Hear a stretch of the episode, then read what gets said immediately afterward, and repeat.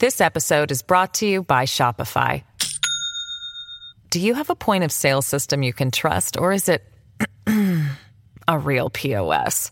You need Shopify for retail. From accepting payments to managing inventory, Shopify POS has everything you need to sell in person.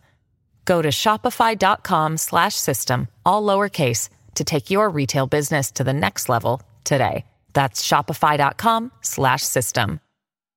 The Matrix is a computer generated dream world built to keep us under control in order to change a human being. You're listening to the Dustin Gold Standard on Paine.tv. Join the discussion at Paine.tv slash gold.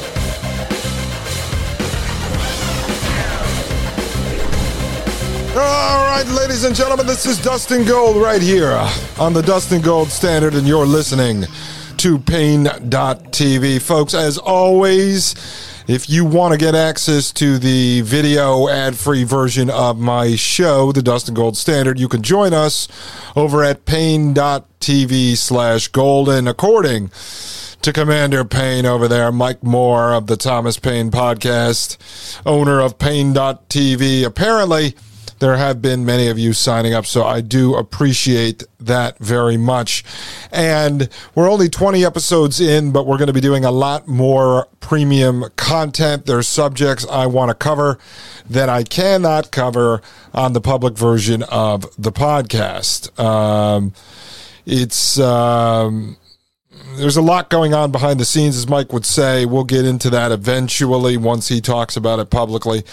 But I've been through this type of stuff throughout the years. I used to um, manage and develop content for other right leaning creators during the Trump presidency. And we were mainly dealing with YouTube and some of the other video streaming platforms, and we would get strikes all the time and be censored all the time. And so I'm very familiar with what happens to those that speak out and tell the truth. And so I have to be careful. I hate to self censor, but if I speak out on some of the subjects that I want to talk about, then I'm just going to get all of us shut down, and that's the end. And um, that would be counterproductive because I do believe that we are putting out valuable information to those of you who want to know about the technocracy and the technologies and money and people behind it.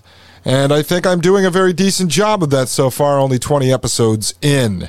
And I will continue to bring you valuable info- information and boil it down into layman's terms for you. We've got some exciting shows around the corner. I'm looking at my notes. We're going to be doing some shows on Deepak Chopra. We're going to go deep into Peter Thiel. We're going to be talking about Operation Paperclip, the United States operation at the end of World War II, where we started to bring in Nazi engineers and scientists to uh, run a lot of programs and launch programs within our government military industrial complex.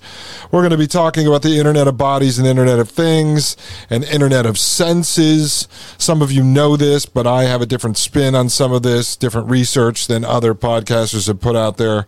We're going to continue with industrial society and its future, which I started while I was in Poland, but there's a lot to unravel there. We are going to be covering Klaus Schwab's Fourth Industrial Revolution in great detail. I am going to do a deep dive show on Yuval Noah Harari, a little different than others have done. I am going to be covering Lars Buttler, 42 Reasons Why the United States Should Lead in Developing AI Autonomous Killer Robots, which I brought up the other day. I am going to get into community organizer Saul Alinsky. Any of you who have followed politics throughout the years know of his book, Rules for Radicals, but I'm going to bring that into modern times and explain why his ideology, his concepts behind Marxism and progressivism tie right into the expansionist technocracy. We're going to get into IP3 International, which we talked about on this show as we were unwinding the tangled web that is Lars Buttler. We are going to be discussing how they are going to turn humans into batteries to power the metaverse and DNA storage drives to store the big data needed to power the AI hive mind. We are going to parallel what's going on today to the Matrix movie franchise. We're going to get into Deepak Chopra's book, Metahuman, Yuval Noah Harari's book, Sapien. We are going to do several shows on DARPA and ARPA. We are going to cover Clearview AI. We're going to cover Open AI. We're going to get into cloud seeding and the truth behind it because it is out in the open. It is not a secret. We are then going to get into a number of other topics, folks. I've got hundreds upon hundreds of shows uh, ready to go, which I just have to do the research on and put them down in audio and video format for you. Today, as uh, promised, I don't like to tease things for too long, but we did get pushed back because I had to expand the Lars Buttler series as there was so much to cover.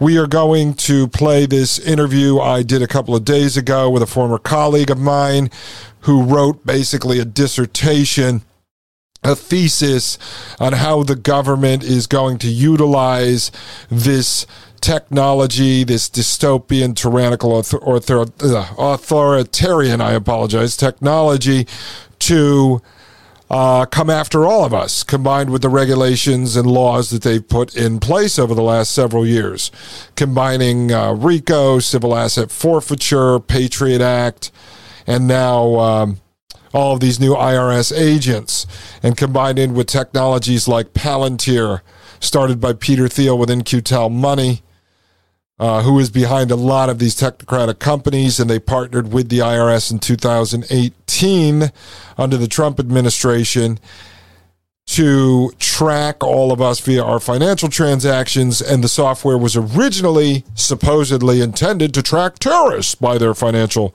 transactions. What a coincidence. So we are going to play that today. But first, a little bit of housekeeping here. Yesterday on the show, I had showed you an example of a deepfake of Tom Cruise called Deep Tom Cruise. And that featured an actor named Miles Fisher and his partner, a tech guru named Chris Ume. And I showed you that for the purpose of illustrating how good the technology has gotten, how realistic it has gotten. And I also showed it to you because the media had helped this deep Tom Cruise go viral. And that was part of the desensitizing of this type of technology, the normalization, the humanization of deepfake AI, you know, mind twin type technology.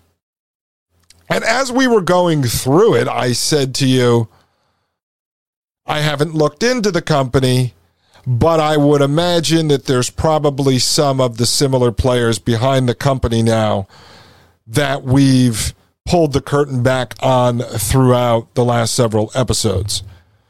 And to my belief, not my disbelief, I found some boogeymen behind the curtain as I did about a half hour of digging on that today. It didn't take me long, and I didn't do a deep dive.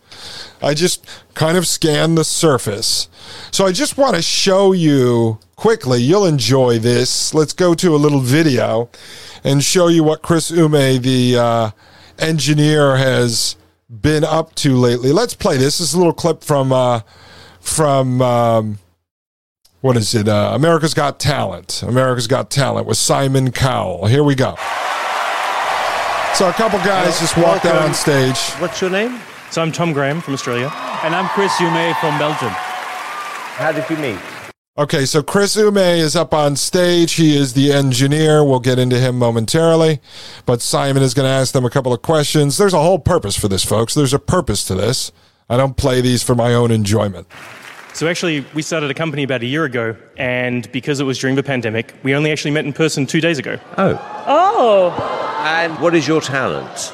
So our company is called Metaphysic, and we use artificial intelligence to create hyperreal content. And so we're going to invite our good friend Daniel Emmett on stage, who you guys are familiar with from a previous season. I remember who Daniel is. And we're going to show the audience something kind of amazing. How are you, everybody? Nice to see you. Okay, so the two guys from the company Metaphysic. Now, Metaphysic is the name of the company that was uh, sort of started between Miles Fisher, the Tom Cruise actor, and Chris Ume, the engineer. But Chris Ume's other tech partner is up on stage with him at America's Got Talent. Nice to see everyone. You were on how many years ago? Four years ago. And you were amazing. And you're a very good singer. So, how did you meet? We met because, of course, I'm fans of what they do online, and they're fans of AGT. And when they asked me to be a part of this wonderful, unique, original thing they're going to do, I couldn't say no. Further normalization of the technology. I just want to show you again, this is how good it's gotten, and this is actually live. Remember, we talked about on Jimmy Kimmel when Professor Matthias uh, Niessner went on there and they did the live presentation with Mike Tyson and Karl Malone. Well, this is another version of a live demo in action. Well, look, you're very mysterious. I don't want to ask anything else. Good luck. Okay, Daniel, take it away. so much. Good luck. Thank you, guys. What did they put together? Okay, so now the two engineers are clearing the stage. The singer is standing in the middle. They're bringing out a huge camera onto stage. And so they're wheeling out this huge camera onto stage. It's being set up in front of the actor. Remember, folks, I mean, look, with these TV shows, it's all pre planned, it's all scripted. They rehearse this and everything. But just know it's a big, giant camera. It adds to the illusion that this is high tech, but it is high tech. I mean, that is real. This is very high tech. And so now they've got the camera set up, and the guy is getting ready to sing. Now, up on the screen behind the actor, now the judges will all pretend they're surprised, but again, this is all pre planned, is a giant. It's the actor now has become, the singer on stage has become Simon Cowell on the screen. So Simon's acting like he's surprised, but it's uh, he's got like a five o'clock shadow, and the rendition of him up on the screen is uh, clean shaven Simon Cowell.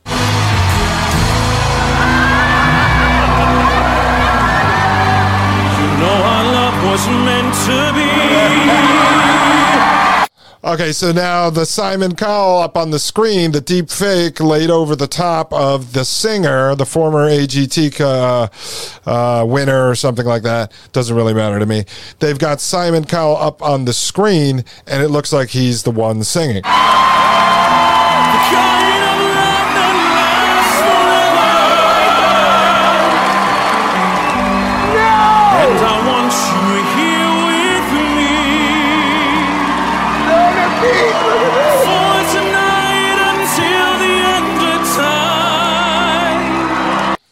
Okay, so if you're in the uh, video audience, I'm sure you enjoyed that clip. For those of you who are not, you can go over to paine.tv slash gold or just look that up on, uh, on YouTube, folks. So, what it goes on to say here in an article that I uh, pulled up. Let me see, where is it, folks? Okay, here's this article. Um, after deepfaking the judges, America's Got Talent's Metaphysic talks giving up sleep to deliver a rock and roll icon for the finale. It says Metaphysic could surrender sleep to deepfake Sofia Vergara and Heidi Klum on America's Got Talent. And it goes on to talk about how they did these deepfakes of Cowell, of Howie Mandel, and Terry Crews uh, singing the opera. And the other two judges are next. So Metaphysic now got blended in, humanized, normalized through America's Got Talent and the type of people who sit around and watch that show. So I went on to look up Metaphysic.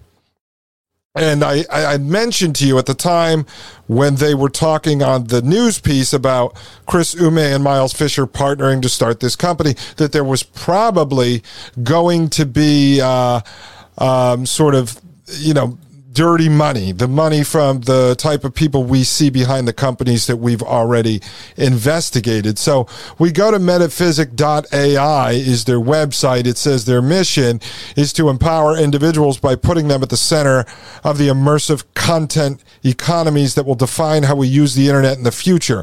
Immersive. Remember we used the term immersive when we were talking about Lars Buttler and his old company, Trion Worlds, the video game company, and I taught you about immersive worlds and second second lives. Well, immersive is really what you've come to know as the metaverse. And we'll get into that on a show as well. I'll break down the metaverse for you by building AI content generation tools and infrastructure that lets users own and control their biometric data. Right? Remember, I was telling you how Elon Musk, through the fake Twitter buyout, uh, wanted to prove that all humans were real, and Alex Tamas uh, the Russian Israeli connected investor that was part of Neuralink. They were really big on having you prove who you were by this biometric data. So it says let users own and control their biometric data as if I don't own that already, but now they're going to give me back something that already belongs to me. It says we are building towards an ethical Web3, Web3, that's metaverse economy, where every internet user can access the limitless potential of the hyper real metaverse.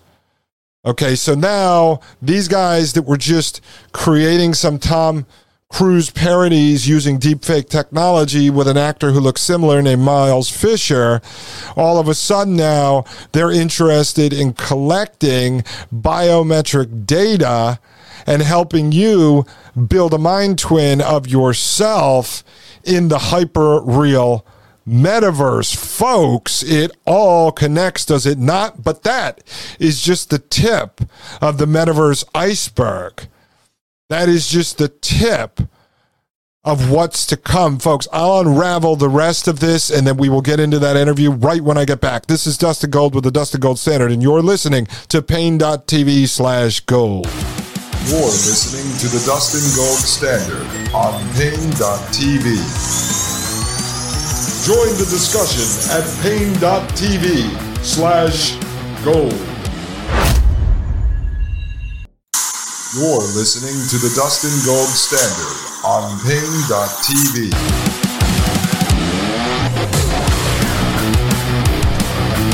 Ladies and gentlemen, I am Dustin Gold. This is the Dustin Gold Standard, and you're listening to paine.tv slash gold. And I'm ready to rock and roll, folks. I'm on super drive today. All right, let's get right back into this, folks. We're examining this company, Metaphysic, right? That came onto the scene with the viral, viral deep fake Tom Cruise, right? I don't believe anything is viral anymore, folks. We'll talk about that in future shows.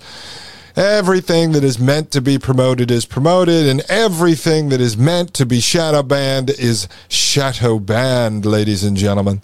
And for those of you who wonder why certain broadcasters in certain niche sectors uh, blow up and get big, and somehow they are allowed to expand and grow, well, who do they really work for? Or the people behind the scenes decided that they help add to the chaos and they are allowed to expand.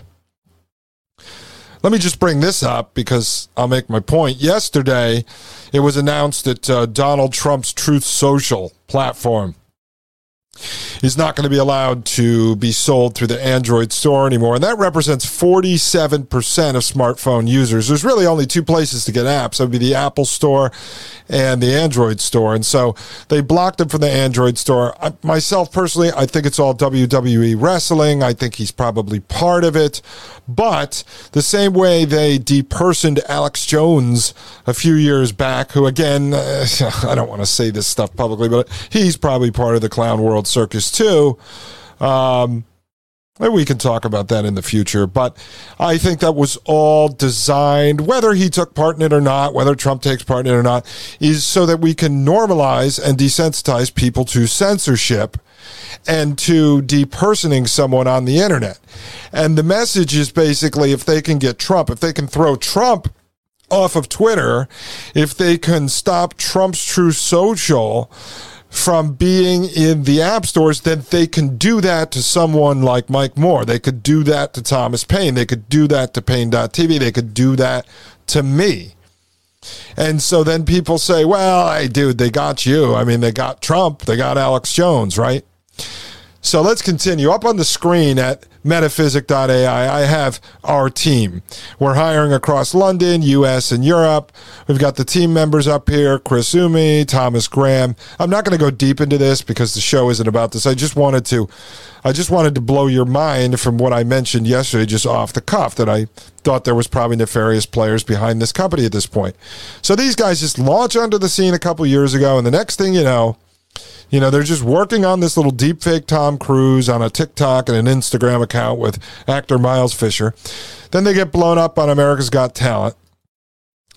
And now uh, I go on uh, LinkedIn, I check it out. It says there's 24 employees listed under Metaphysic. That's a lot of employees for a tiny little company that just started. So I keep digging, right?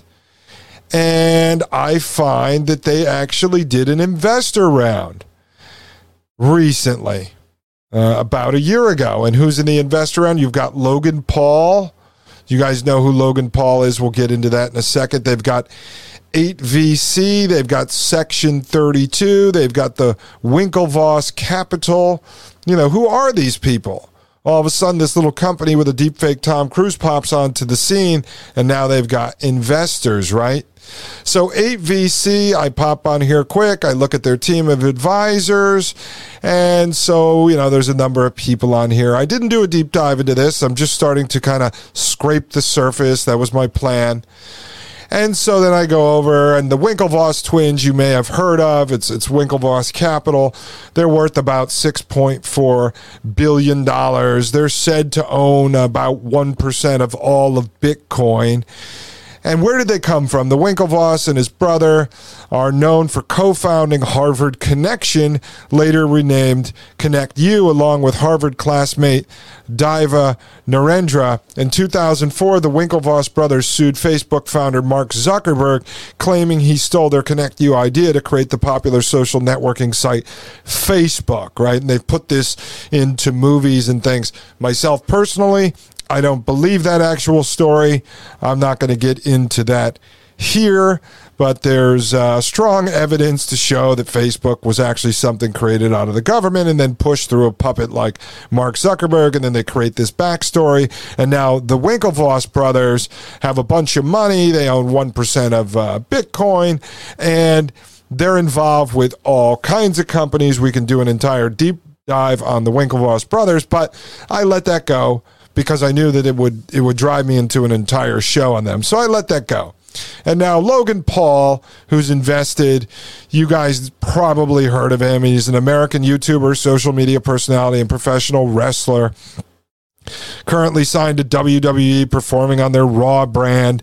In addition to posting on his own YouTube channel, he has run the podcast uh, Impulsive since November 2018. He has more than 23 million subscribers on YouTube as of January 2022. So Logan Paul's involved. I've never been big into digging into Logan Paul. Maybe I will do that uh, eventually.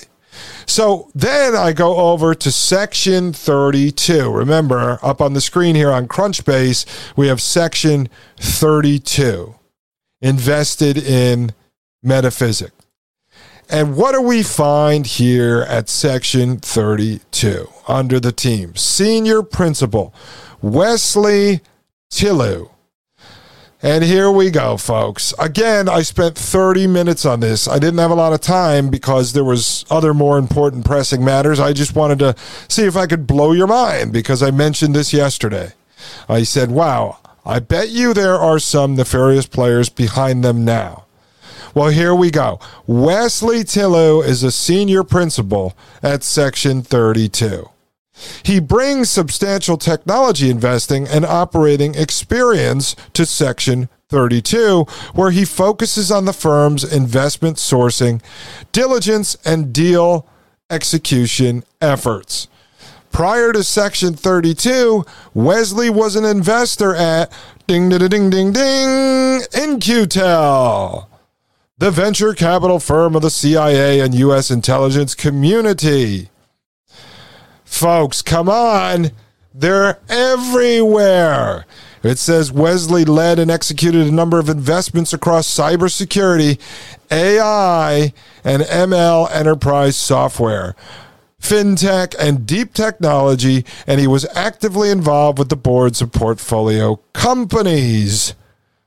Wesley previously worked at Google, right? Also CIA, there where he managed partnerships and operations for its e commerce platform, Google Express. Blah, blah, blah. And we can go on and on and on. But, folks, there we go. Google, but more importantly, In-Q-Tel, the CIA and U.S. intelligence community's hedge fund where he was investing in AI, enterprise software, fintech, deep technology, and cybersecurity. So there we go. The CIA investing in deep technology. Folks, how easy is this? How easy is this? This is why I told you that now I often don't go behind these companies because I already know what I'm going to find. But the cool thing is, you now have the tools and the expertise because I showed you, I think, in the episode with Instacart the uh, nation's largest gig app for grocery shopping, and with the Israeli uh, defense contractor behind the new frictionless shopping technology. I showed you how to dig behind these companies. So if you're ever interested when a company pops up, I don't know, for whatever reason, you want to know if it's uh, safe for your kids to use, you want to try to figure out what their ulterior motive is, you want to, I don't know, make an investment in it and think you're going to uh, make some money off it, well, you know how to investigate these things now. So just a hunch.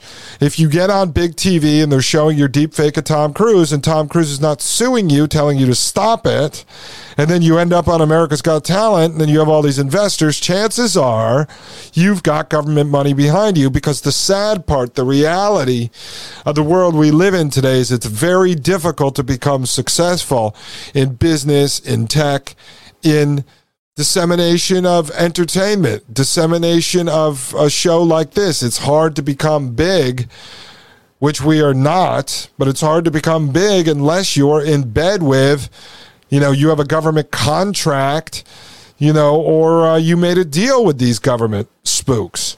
So there you go. Section 32 already behind um, this company and uh, the senior principal was In-Q-Tel and CIA, making deep technology investments on behalf of the CIA, which I told you it's always the government building these technologies that then they tell you they're going to be um, they're going to be very ethical with. Ethical with. Now, I want to show you something else because you don't think the CIA is behind that company so they could just make funny little videos, do you? Funny deepfake videos with a Tom Cruise lookalike? No, no, no, no, no, folks. No. So since the investments came in, from those companies, including Section 32, with the senior principal being former CIA investor. Former. it's funny, isn't it? They have launched a new company called Every Any Dot One. Every Any Dot One. And this says they do hyper real avatars for the metaverse. They're already expanding, folks, into the metaverse. Create your avatar using advanced AI and use it anywhere. Now, when we saw the Tom Cruise video being played, they said, well, what are they going to do? Oh, it'd be great if we could license actors and then put our faces on them and charge for corporate videos. Same thing I was going to do. Now, Miles Fisher doesn't seem to be associated with this company anymore. I wonder what happened to him. Was he a paid actor that helped put that company out? into the lexicon and then he was done? Did they push him out because he had nothing to offer? Once the CIA companies came in, and now they're working on hyperreal avatars for the metaverse. Let me play you a video. Oh, yeah. Let's play you the video that is on the front page of the website everyany.one. Everyany.one. Creating a real life version of yourself for the digital world and your gaming experience has never been so easy. You just need a picture Your picture is then fed to our AI model, which is trained on thousands of human faces.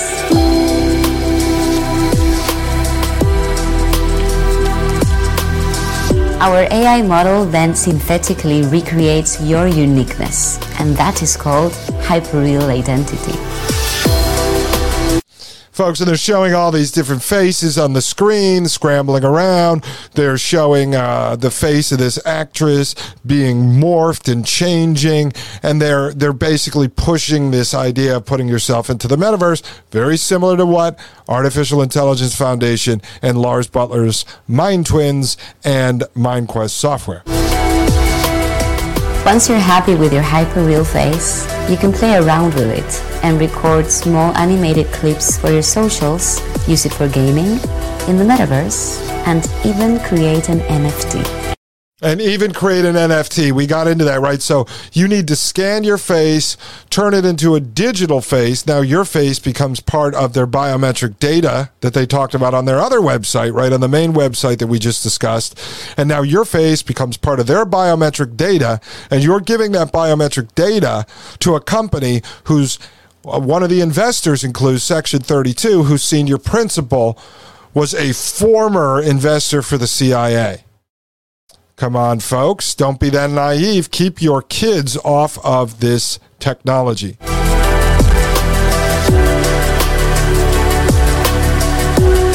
Are you ready to create your hyperreal self? Your journey begins here, with you and every anyone. Every anyone, we are all one, correct? We are all one, folks.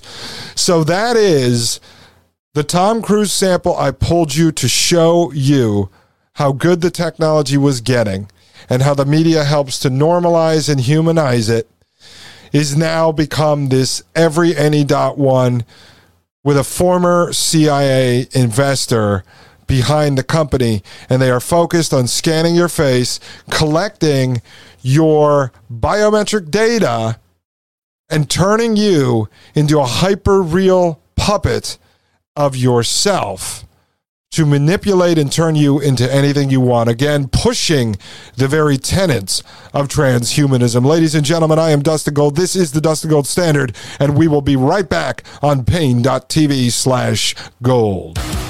You're listening to the Dustin Gold Standard on Paine.tv.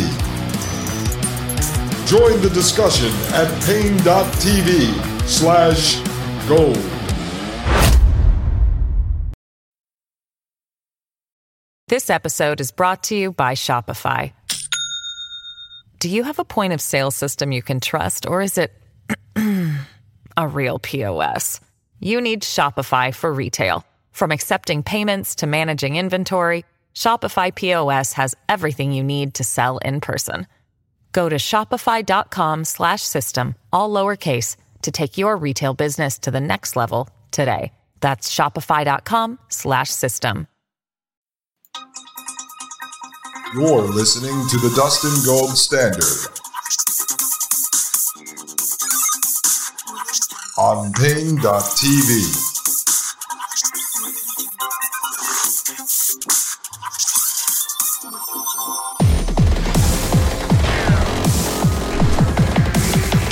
Ladies and gentlemen, it is me, Dustin Gold. Or am I a hyper realistic version of myself created by Metaphysic and every any dot one? You're listening to the Dustin Gold Standard right here on paine.tv slash gold. Join us over there. It's a wonderful community of like minded individuals sharing information, everything from farming and and uh, sharing political articles, whatever you're into. In fact, over at Paine.tv, which does have an app, they are in the Apple Store. I believe they're on Android. I'm not sure. The website works really well too, but I have some people that are helping me out with indoor growing. Uh, from the app. Um, I mentioned that I was going to be doing it, and now people are sending me different uh, different uh, tools and stuff I could use for indoor growing. And then somebody said, Hey, I can help you. So maybe I'm going to have them on the show rather than just talk to them. I'll share that information with you. So it's a great community of people. Now, I need to jump into this article that came out, which is a great segue into the interview that you're about to listen to on how the United States government is going to use the rules and regulations and government departments and such that they have set up to harass us and to attempt to destroy and make homeless any of us who choose not to go along with whatever fourth industrial revolution system they are pushing on us, folks. So let's take a look right here. This is important. Okay. We have on zerohedge.com, Maria Albanese sent this to me a couple of days ago. And I said, oh, this is a great segue into the interview. So I wanted to finish the Lars Buttler stuff so that we can get into this interview, which will then segue us. I think tomorrow we might start on Peter Thiel, or I might do another section of industrial society and its future. I'm deciding on that. But the article is French tax authorities deploy AI software to find 20,000 undeclared swimming pools. And I mentioned this to you yesterday. But I want to get into detail here because this is showing how the technology in which the government has created and has funded, right? We've proven this. They're behind almost everything, if not everything. Uh, I'll never be able to prove that because we can obviously never do an, a show on everything. But uh, it says right here artificial intelligence software AI software, the wonderful software that's going to save us all and help humanity, uh, paired with the, I know, it's funny, folks. It's so pro human, it's so ethical. Artificial intelligence software paired with the latest satellite imagery has opened new frontiers for the French government to find thousands of undeclared residential pools that can be taxed, reported by The Guardian. Developed by Google, and Capgemini, the AI software, uses aerial images to identify residential pools and cross checks land registry databases in real time to see if the pools were registered with the government. Oh, gee, why would Google be involved? I don't know. Didn't I bring this up to you before? I have up on the screen here without pulling up another article. In-Q-Tel sold 5,636 uh, shares of Google worth over $2.2 million on November 15, 2005. The shares were a result, result of Google's acquisition of Keyhole Inc., the CIA funded satellite mapping software now known as Google Earth. You see, the CIA funded Google Earth, and then Google ended up buying this company Keyhole and folding it in to become Google Earth. And now what? Developed by Google and Capgemini, the AI software uses aerial images to identify these residential pools and then cross reference it with tax records. Come on, folks. So now Google Earth, CIA, is over there partnered with the French government to fly these drones around and scan people's yards and then come after them for not having the appropriate permits and forcing them to pay fees and taxes on their pools.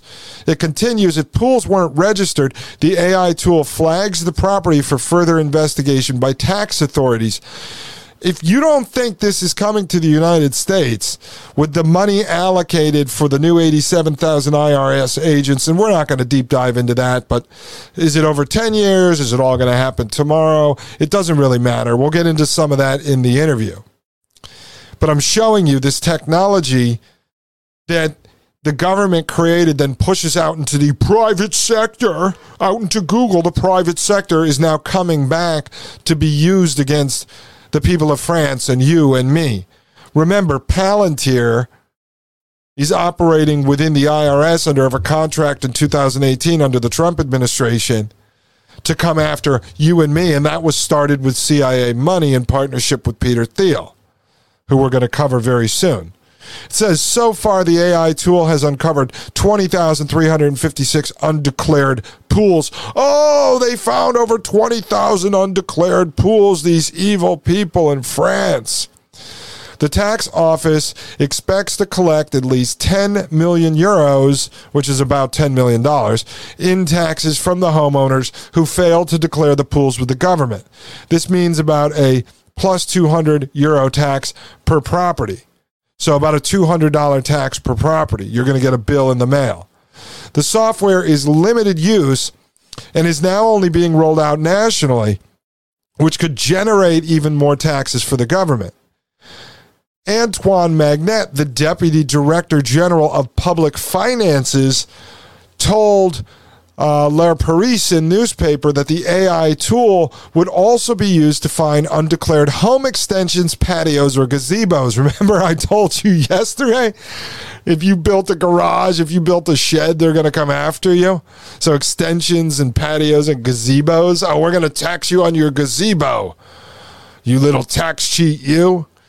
So Antoine Magnant said, quote, Magnant, uh, we are particularly targeting house extensions like verandas, but we have to be sure that the software could find buildings with a large footprint and not the dog kennel or the children's playhouse.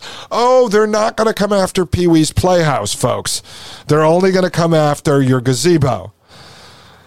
The Google Capgemini software had a 30% margin of error in April and often confused solar panels for swimming pools. Maybe they can get Deepak Chopra out there. Hey, would you like to help us train this software? It had a 30% margin of error, but we would love to make it more accurate so we can tax you properly on your undeclared pool and gazebo.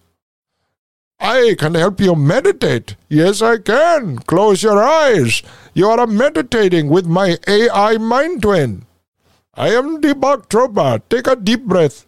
And you are nothing. You are just a giant pile of poopy with a human cell attached to it. Unbelievable. Folks, it goes on to say when finding extensions, the software had trouble analyzing a home with trees or in the shadows. Don't worry, it'll figure that out. But if you're hiding a pool or a gazebo or an outbuilding from the government, are you not living in the shadows anyway? Oh, well, don't worry, because once they drag you out of the shadows, they will have you hanging from a tree, and there will be no confusion between the shadow or the tree any longer. Ladies and gentlemen, I am Dustin Gold. This is the Dustin Gold Standard. Hang tight. The interview starts at the top of the next segment. I'm done talking. Ladies and gentlemen, come over and join us at paine.tv slash gold. You're listening to the Dustin Gold Standard on paine.tv. Join the discussion at paine.tv slash gold. You're listening to the Dustin Gold Standard on paine.tv.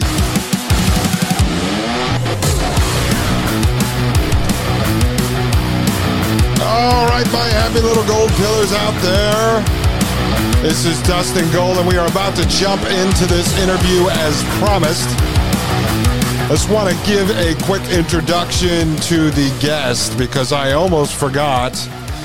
And also, I want to talk about guests in general. I am going to start having guests on this show. As you know, we already interviewed Legal Man, a wealth of knowledge on the founding in the history of this country, a wealth of knowledge on how the legal system in this country works.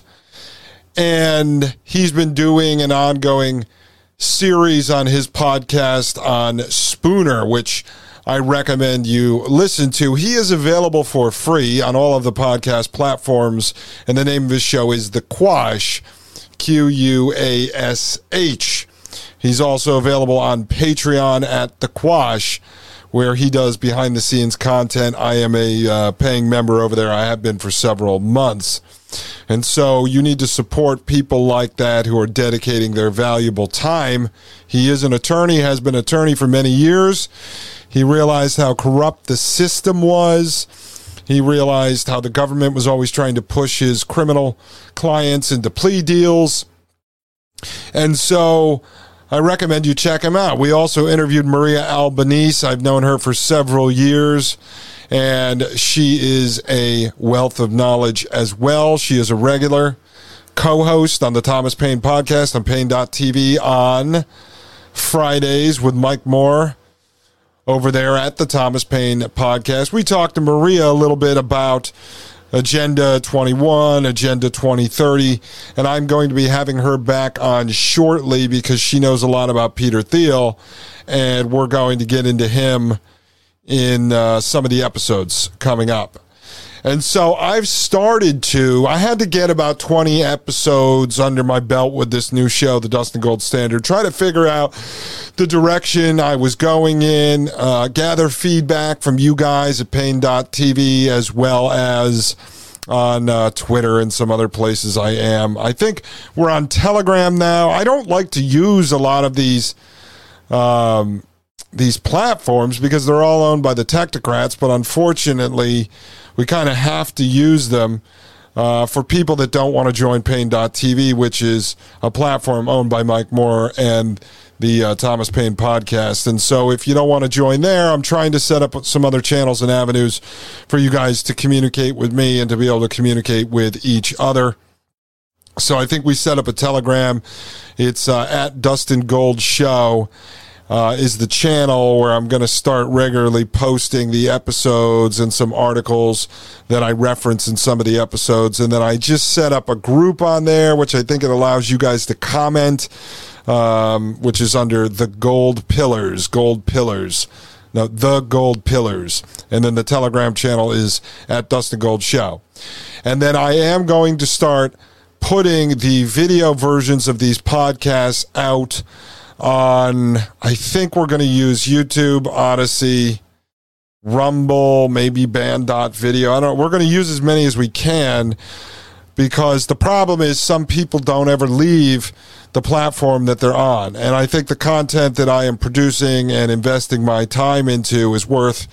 Uh, is worth getting out there and letting people uh, listen to. So I'm going to release those shows about a month after they appear on the Paine.tv platform so that the premium subscribers get access to those way, way, way ahead of time.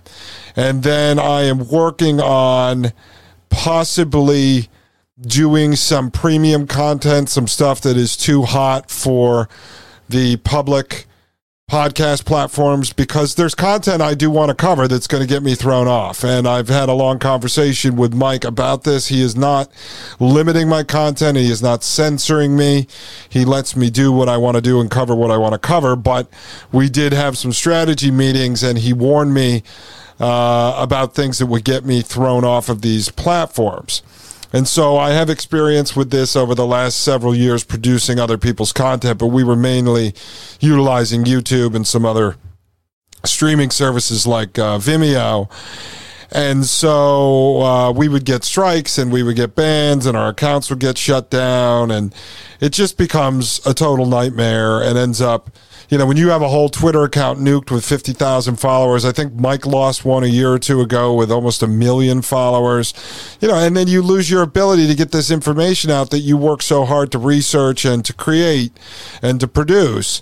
And so you have to be very careful uh, about the content that you disseminate publicly. So I'm probably going to be hosting content at paine.tv slash gold that is premium content only for you guys. And then I'm working with Mike and the Young Bucks over at the Thomas Paine team to be able to live stream on the Paine.tv platform so that I can do live call in shows with you guys and we can start to have discussions. I'd like a live chat feature similar to YouTube, but I've developed websites over the years and it's a little bit more difficult than people imagine.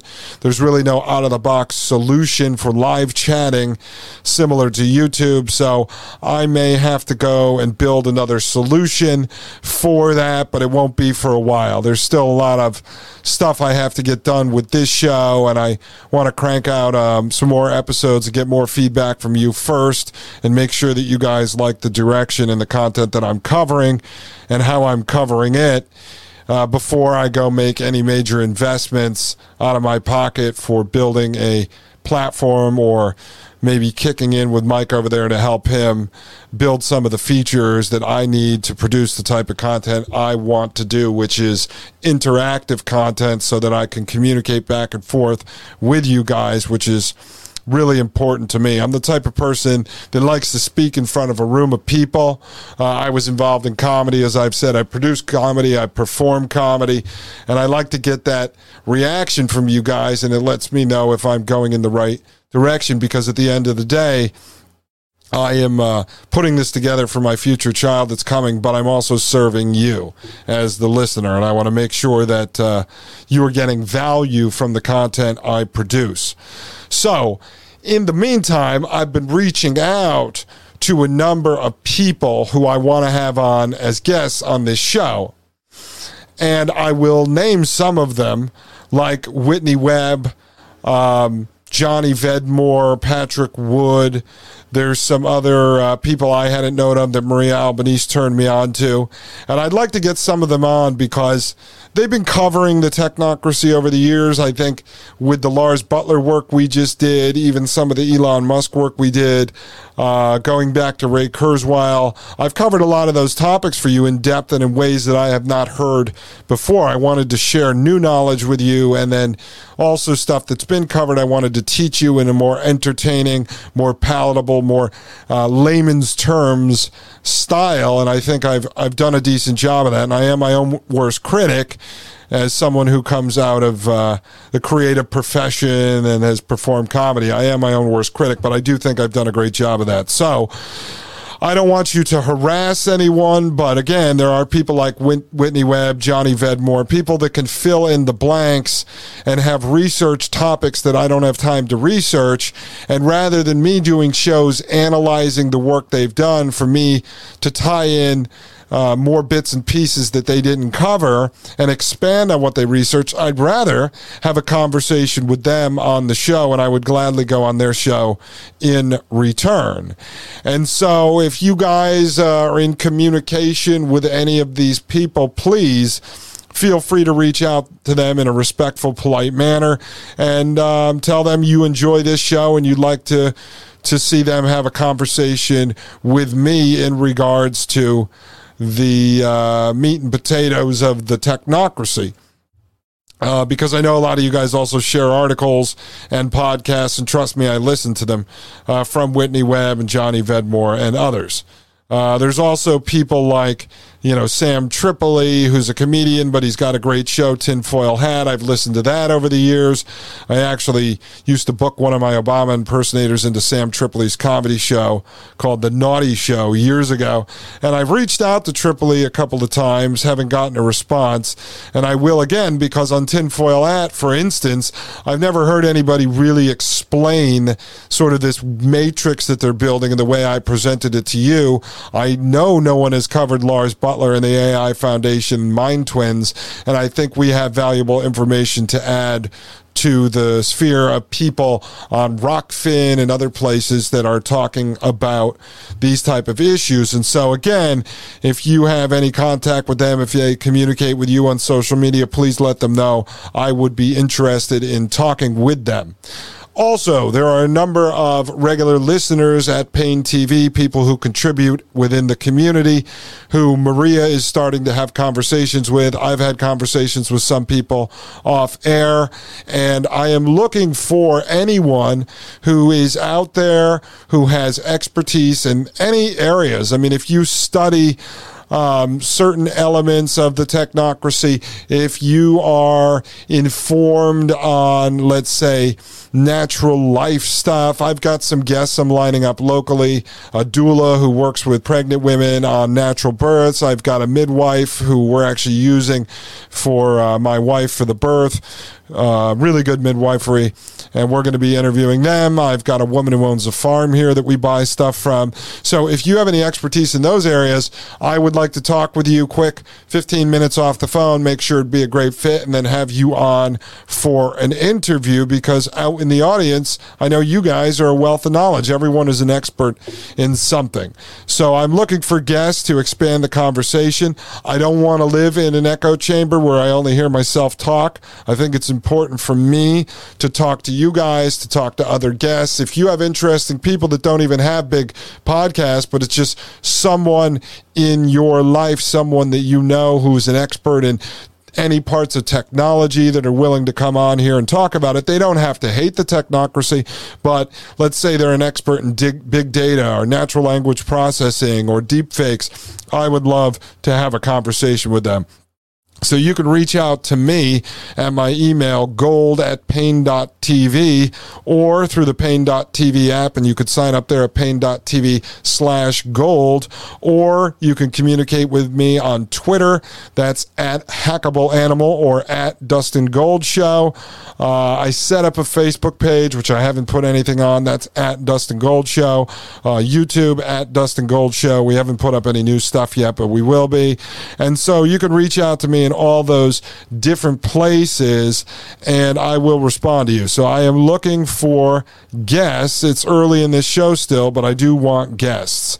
And so feel free to send them my way. The next guest uh, that I'm bringing on here again, we had Legal Man, we had Maria Albanese. This is a uh, former colleague of mine, and uh, some of you have may have seen and listened to his content over the years. And for those of you who have, I want to say this about guests because, you know, I'll get it if Legal Man's on, I'll get it if Maria Albanese is on or whoever I bring on. There are people that are going to like or dislike a particular guest. But here's the thing I vet the guests' information that they're presenting, and that's why I bring them on. There are certain people who are experts in certain areas, and I can't express what they're talking about better than they can because they may have spent uh, an uh, 10, 15, 20 hours of research in a particular area. And so it's best for me to have a conversation with them to discuss their research rather than me going and doing all that research on my own and just end up regurgitating exactly what they've already studied. And so, you know, you may have heard this person, you may have not. It's totally fine uh, whether you like their personality, don't like their personality, like Legal Man or Maria or whatever. Don't worry about it. Just trust me if you like me that I vetted the information and they are the best source to deliver um, to deliver content in this particular subject.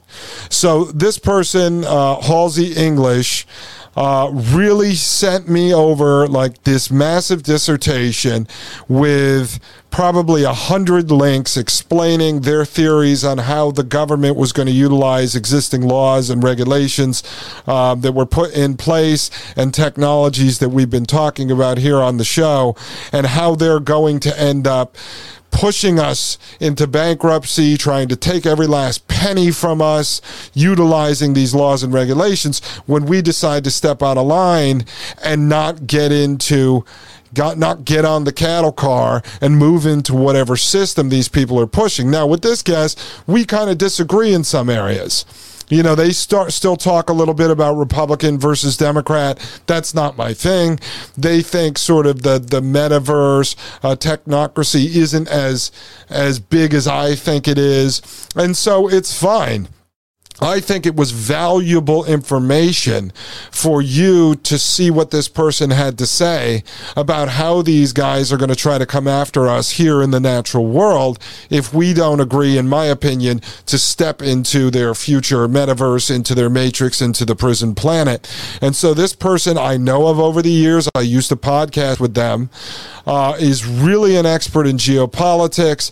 They study politics constantly. They're always looking in depth into uh, laws like red flag laws and civil forfeit asset, uh, civil forfeit Huh, civil asset forfeiture. I apologize. I've been recording all day. But they are an expert in this area. Their dissertation was fantastic.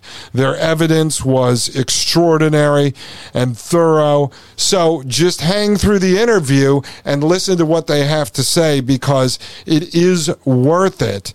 And if you're interested, um, you can look up this person on YouTube at Halsey English, Halsey English, H L A S E Y English. And the other content they produce, I don't really know. I haven't had time to listen to anyone's show. You may find it strange. You may like it. I don't know, whatever your flavor is. But um, they were kind enough to come on and share a couple hours with us here on the research they did. So trust me, it is definitely worth listening to because I learned a lot from it when they sent me the dissertation, which is why I said, said, I got to have him on the show. So I hope you enjoy this interview. I'll be right back, and it starts uh, right after this commercial break. Thank you very much for hanging in there. I just had to introduce this person. So this is Dustin Gold. This is the Dustin Gold Standard, and you're listening to Paine.tv. Join us at Paine.tv slash gold. You're listening to the Dustin Gold Standard on Paine.tv. Join the discussion at Paine.tv slash gold.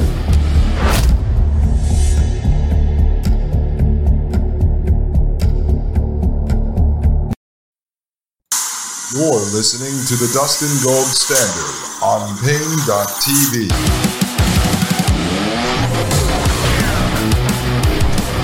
All right, folks, we are back from the break. This is Dustin Gold. You're listening to the Dustin Gold Standard right here on Paine twitch.tv slash gold. Ladies and gentlemen, before the break, I introduced you to our special guest, Halsey English, who I've known for several years, and he sent me over this dissertation, this thesis on how the technocracy, as I would explain it, he'll explain it in his own words. We don't have to agree on every aspect of this, but how they are going to be able to control and corral and punish those of us who do not go along with whatever system they have planned for us, maybe now, maybe it changes in the future. But all of the regulations, all of the laws, uh, a lot of the technology, technology needed good to control us is already put into place. And so, my belief is that as they move forward into this matrix, whether that be part natural life or part cyber life, whatever it is, they are going to need a way to punish those of us who do not go along with it. And I know there's been several viewers who have written me and tried to tell me that uh, just go build a farm and these guys are going to leave you alone. You can break free. You have a victim slave mentality.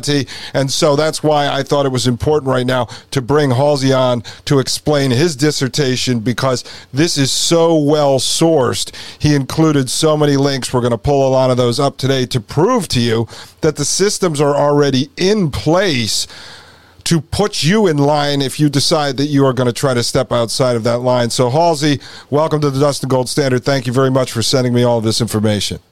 Always a pleasure, my friend. Always a pleasure. And, so and you mentioned you mentioned how they're going to come after you if you if you disagree. I mean, they've been working on this for a while. The, I mean, when you look at things like the Chinese uh, CCP social credit score and the way that they're operating in Europe and Australia and New Zealand, they're telling us how they're going to do it. And you know, I, I always say I, I, I want to use a parable that, or or at least an analogy that in in in in dealing with the America Israel relationship, and people say, well, they get so much foreign aid. I always say, well, they get the, the, the military industrial complex gets something they want in return.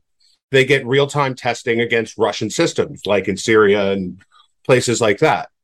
The the different countries that have been implementing these different levels of authoritarianism are doing exactly the same for the American system now they're showing them what works and what doesn't work. They're showing them what what will stop protests, what will stop people from rising up, what will stop people from fighting back, and what won't. Like look at the truckers in Canada.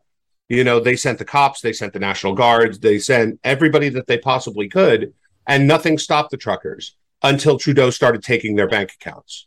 Then they lasted two days. You know, and he didn't stop with just them. He stopped with anybody who sold them a cup of coffee or you know, brought them some ice or or, or a blanket. And when they lost their accounts, from all from what I understand, they still haven't gotten them back. So now now the the the kind of deep state world state knows these are the methods that work. Then you look at the Netherlands and they have these farmer protests going on and they're going on and they're just ignoring them because they know if they do if they ever get big enough that they need to stop it, they know how to stop it. So they'll let these protests go on under the guise of, you know, freedom of expression, freedom of speech, freedom to protest. But as soon as it impacts them in any way, they'll they'll shut it down with a quickness. Yeah, and I would say the elites and the I mean, we've talked about this back in the days on uh, some of your shows. I've talked about it on other shows. Now, the elites and then their political puppets. Um, do you think really the only couple of things that they actually fear would be the, and this goes across the whole country, not just in the United States, but would be either one, the people actually, if they push the people too hard, too fast, actually rising up and started to, starting to drag some of these people from their mansions uh, in a Muammar Gaddafi style, or just another politician, another puppet, another elite trying to take out another one because he wants more power, similar to like a Game of Thrones, House of Cards scenario, right? So, I mean, why would they want to uh, test all of these systems, like you say, around the world rather than just implementing them? Do you think they actually fear regular plebeians, the peasants, actually rising up with pitchforks uh, if they push too hard, too fast? I don't think that they necessarily fear it. I think what they fear is the unknown. And they're not afraid that, let's say, I mean, I hate using the term Republicans because Republicans just translates to pussies. But let, let's say, let's say they fear that Republicans are going to organize on a January 6th level where they'll protest and, and possibly even get a little crazy, right? They that's an unknown to them because they don't know how far if they push that they'll experience some level of pushback. Now we know that they'll people will put up with a lot of shit. I mean, if you look at the Declaration of Independence, it even acknowledges people will put up with a pretty high level of tyranny before they'll react.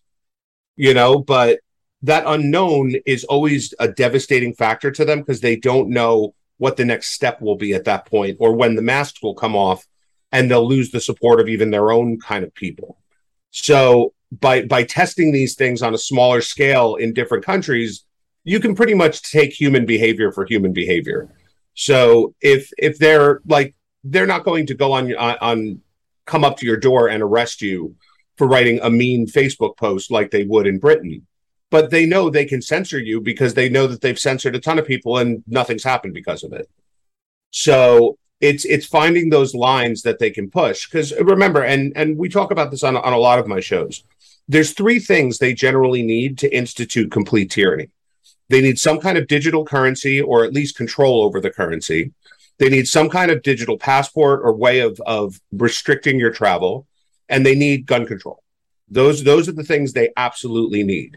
So it's very easy to feel comfortable stepping back. Like I, I even do it all the time, saying, well, gun control would be impossible to fully implement in this country. Like Biden can ban whatever guns he wants. There's 400 million guns in this country.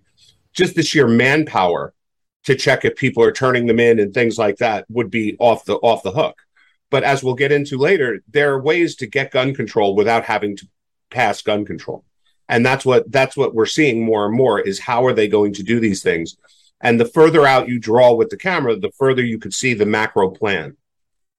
Yeah, and I was just going to ask you that before we get into the meat and potatoes here, just so the audience knows. What do you and, and look?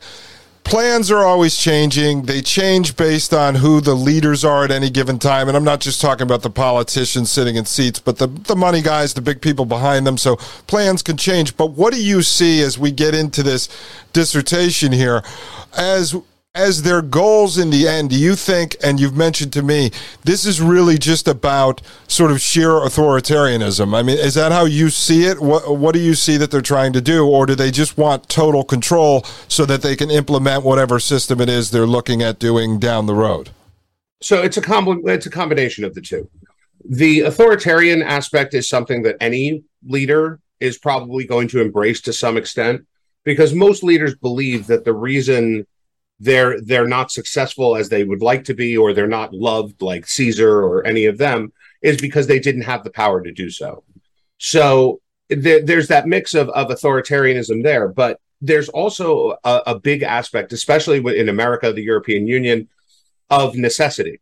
Because since the the 40s since since the new deal the way that politicians have have achieved and maintained power is through bribery they they put you on welfare. They put they give you benefits. They give you tax breaks.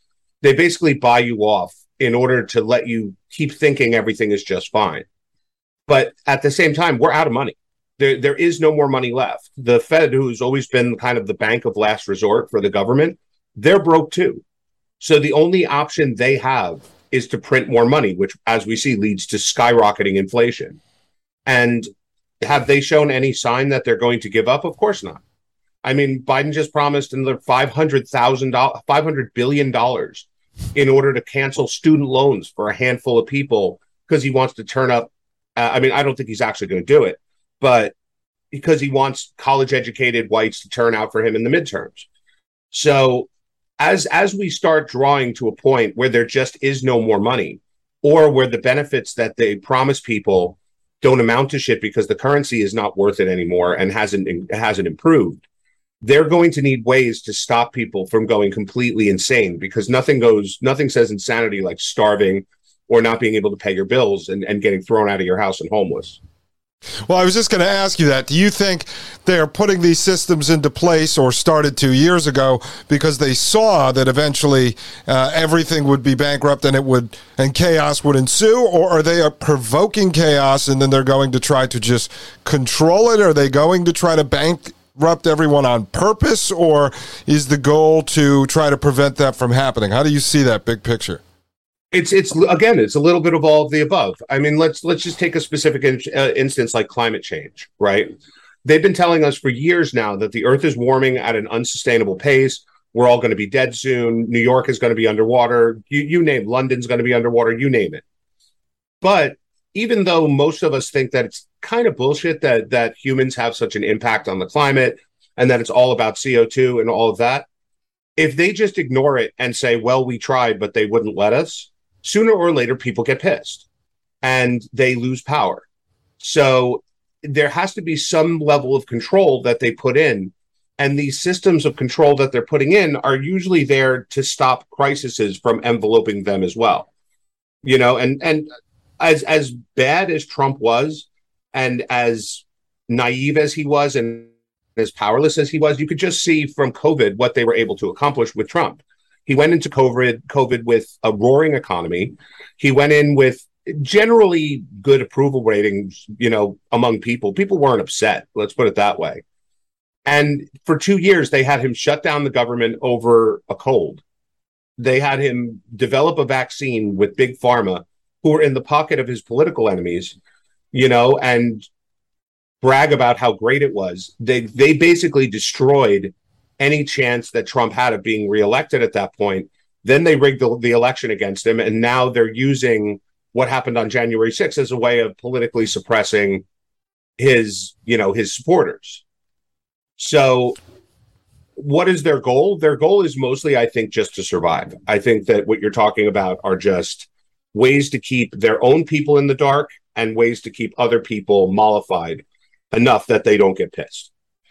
Now, let me just ask you this before we, we get into uh, into this, just so uh, the audience knows what what are your personal beliefs on um, you know, the World Economic Forum, a Council on Foreign Relations. Are these just think tanks, obviously comprised of the uh, elite heads of state and CEOs and investors and such? Are they just part of, as Klaus Schwab calls it, the stakeholders? Uh, they meet to uh, devise these plans uh, that we just talked about in order to be able to insulate and protect themselves uh, if chaos ensues?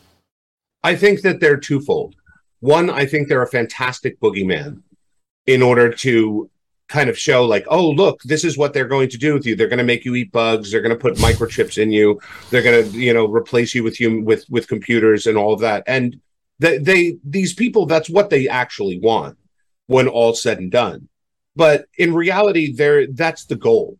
The right now we're not talking about the goal because they can't just implement the goal so they need politicians who are at least on board with some of it, whether through nefarious thought or whether even just through pure ignorance. I'm sure lots of people when they hear about putting a microchip in your in your body that that has your credit information, your health information and all of that, they see that as as an advancement of humanity.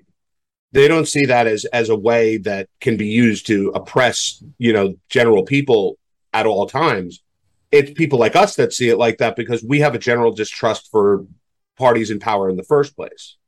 But the World Economic Forum is is just basically it's like the UN.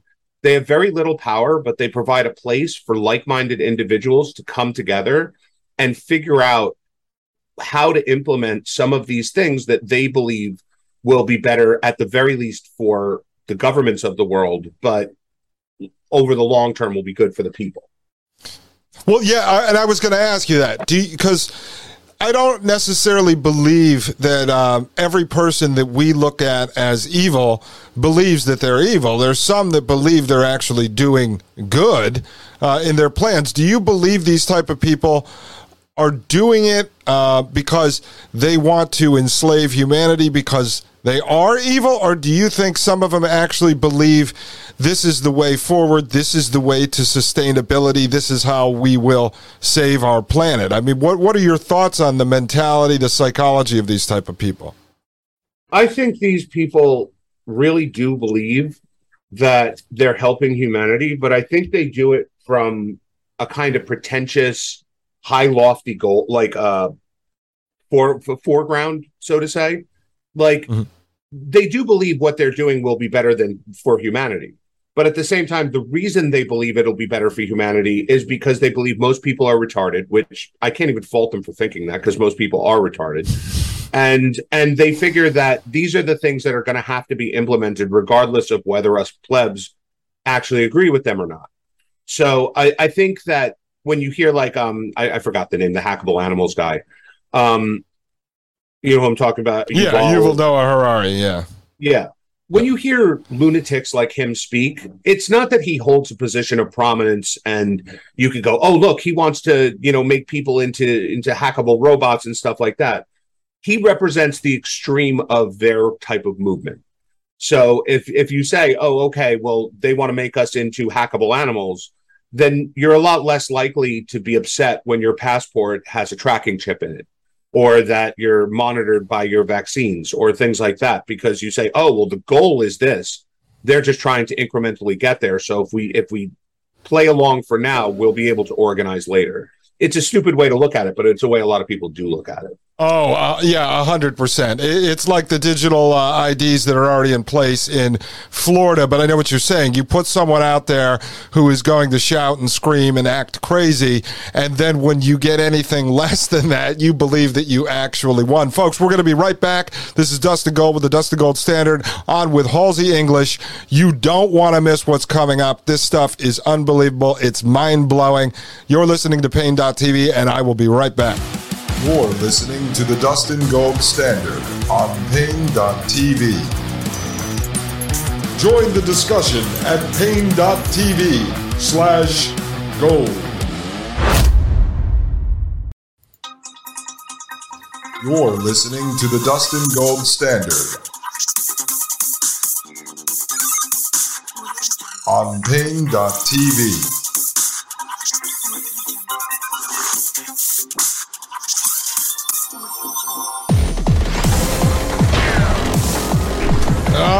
folks, we are back. This is Dustin Gold with the Dustin Gold Standard right here on paine.tv slash gold. And we are involved in an in depth conversation with Halsey English, who is going to explain how the elites, how the powerful are going to be able to control us using the laws and the regulations and the technology and the systems they already have in place. But Halsey, I just want to pick back up from the last segment quick because we were talking about the mindset and the psychology of these authoritarians who sit on the boards and sit in the councils over at places like the World Economic Forum. And it sounds very similar to sort of kind of the, the fairy book tale of like in the founding with Thomas Jefferson who wanted to give more power to the people. He had more trust in the people and like an Alexander Alexander Hamilton who wanted to give more power to the government because the people were so dumb they couldn't be trusted.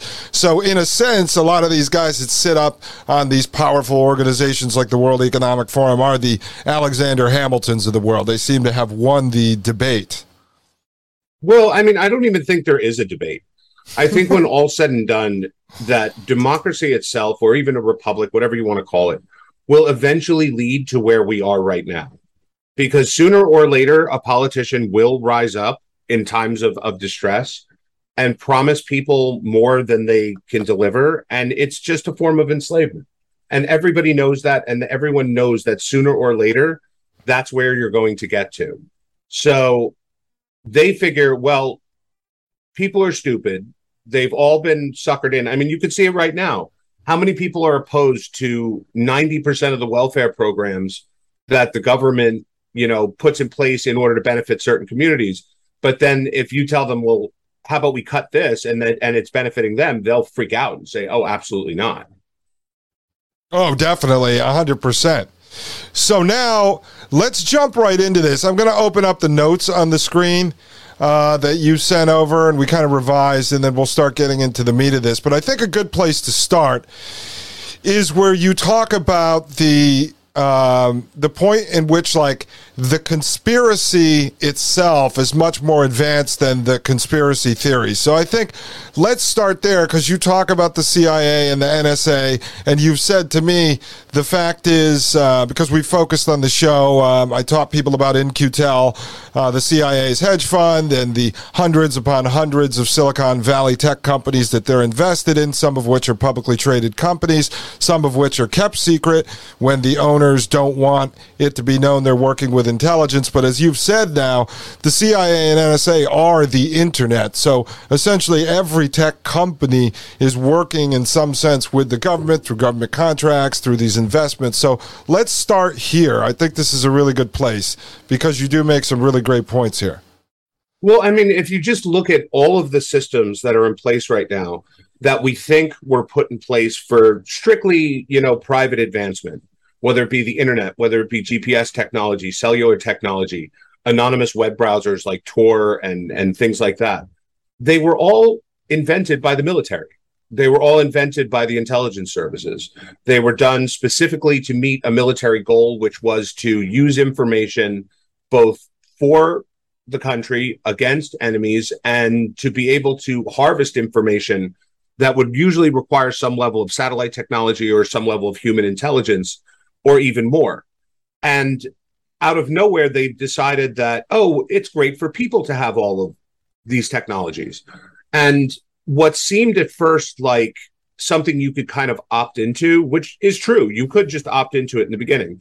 Not everybody carried a cell phone. Not everybody had social media accounts. Not everybody relied on email. Not everybody even cared about the internet all that much in general. But now all of these things are almost a necessity for you to live any kind of life in our society.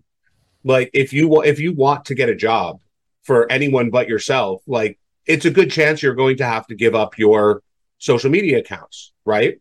If you want to get a job and keep it you'll have to give up your cell phone number. And if you don't have any of these things you're at the very least going to arouse some level of suspicion from from the, the the powers that be or the people that you're looking to and you're giving them a level of control over you because a human resources manager might think you're the greatest person for the job. Then they sign on to your social media accounts and see you say trump 2020 or you know this one shouldn't be allowed to cut this child's dick off or whatever it may be.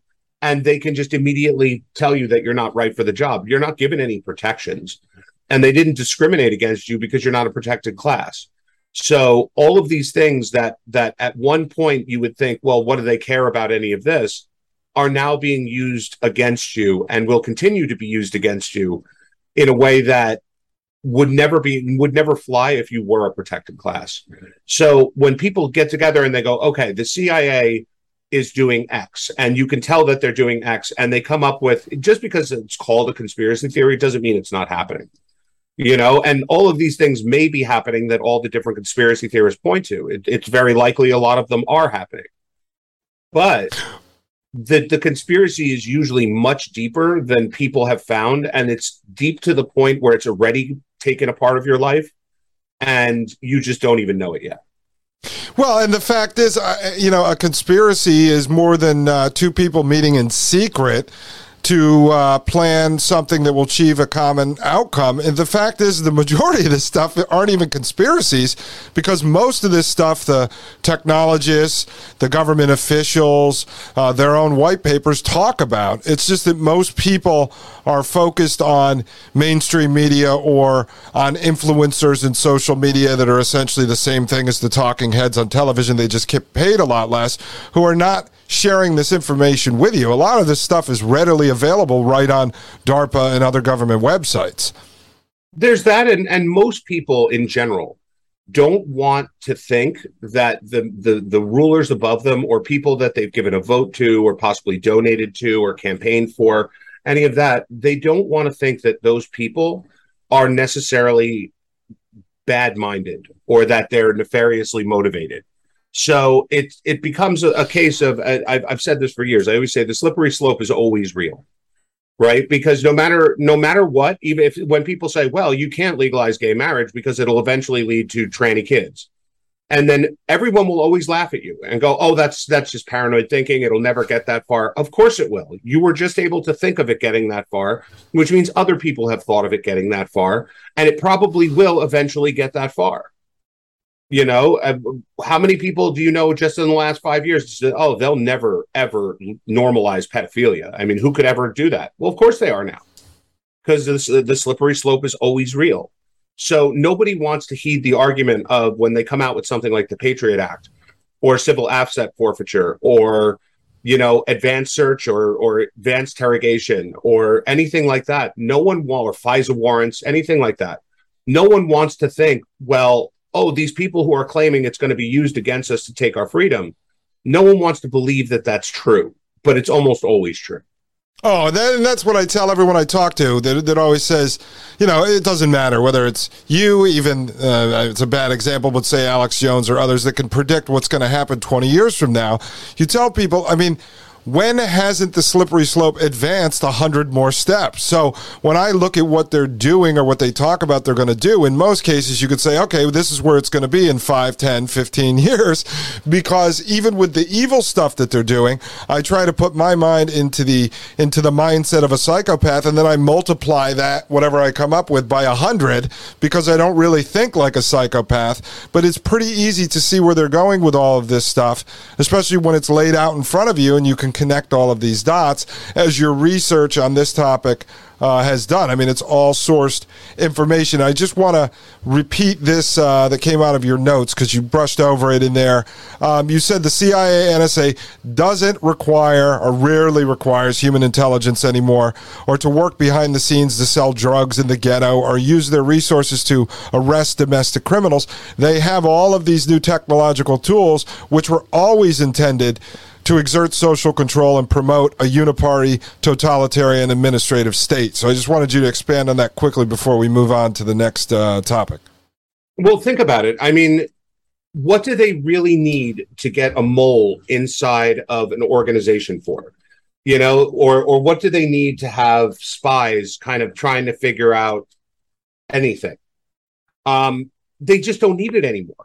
It's it's it's obsolete because now the anything they want to learn about you, they just have to hack into your cell phone or or go into your browser history because there is go no first of all no one is is that disciplined that they can they can just do everything without getting on the internet. I mean, how do you even research where you're going? You know.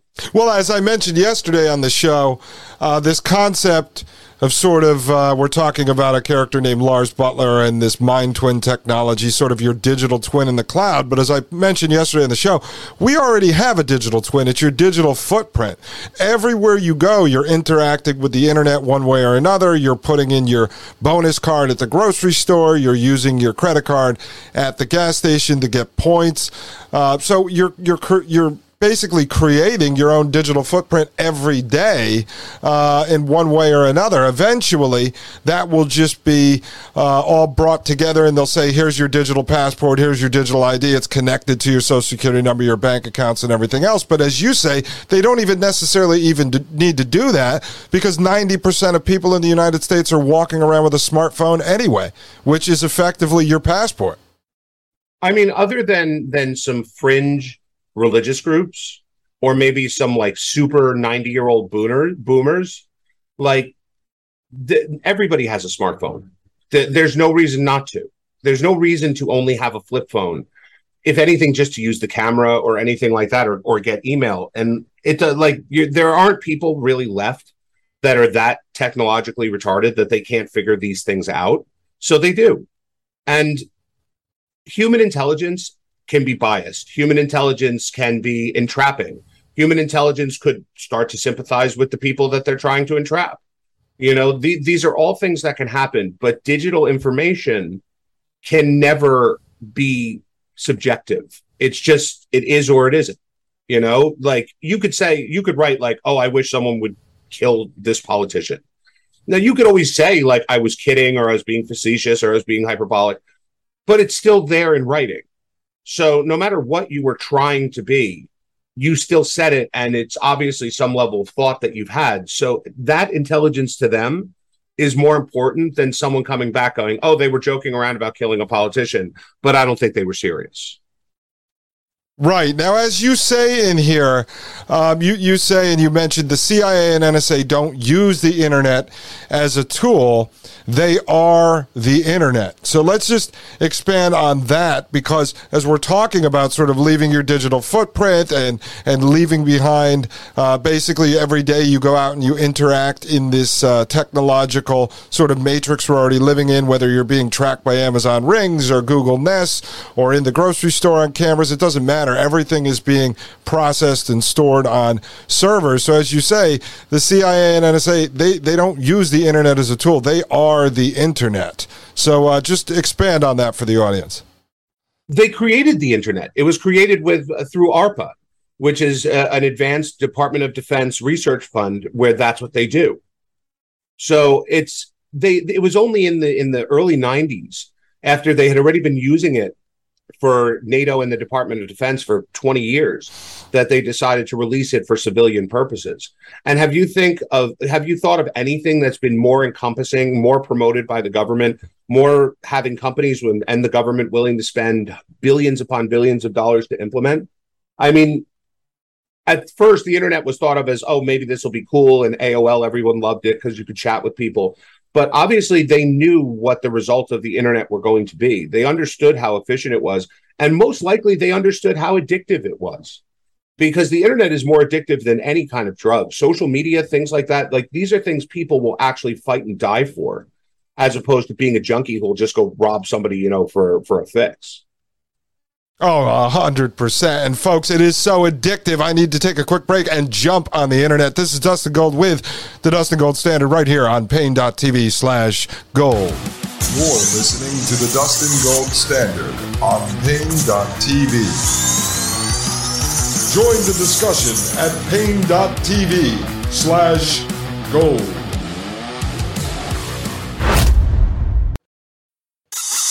You're listening to the Dustin Gold Standard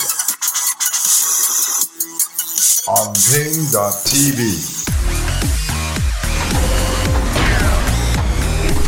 Folks, we are back from the break. I drained my mind on the internet and I'm going to end this show. I'm kidding. This is Dustin Gold right here on the Dustin Gold Standard on Paine.tv, and I'm on with Halsey English, and we are getting into the systems and the technologies and the laws and regulations that have been put in place by our overlords to keep us in check right here in the natural world. Halsey, I wanted to ask you uh, you say um, the NSA is easily one of the most secretive organizations in the United States, and they operate more in the shadows than the KGB or the Chinese Internal Security Service ever did and does. So, can you talk about that quickly before we move on to the next phase of your research?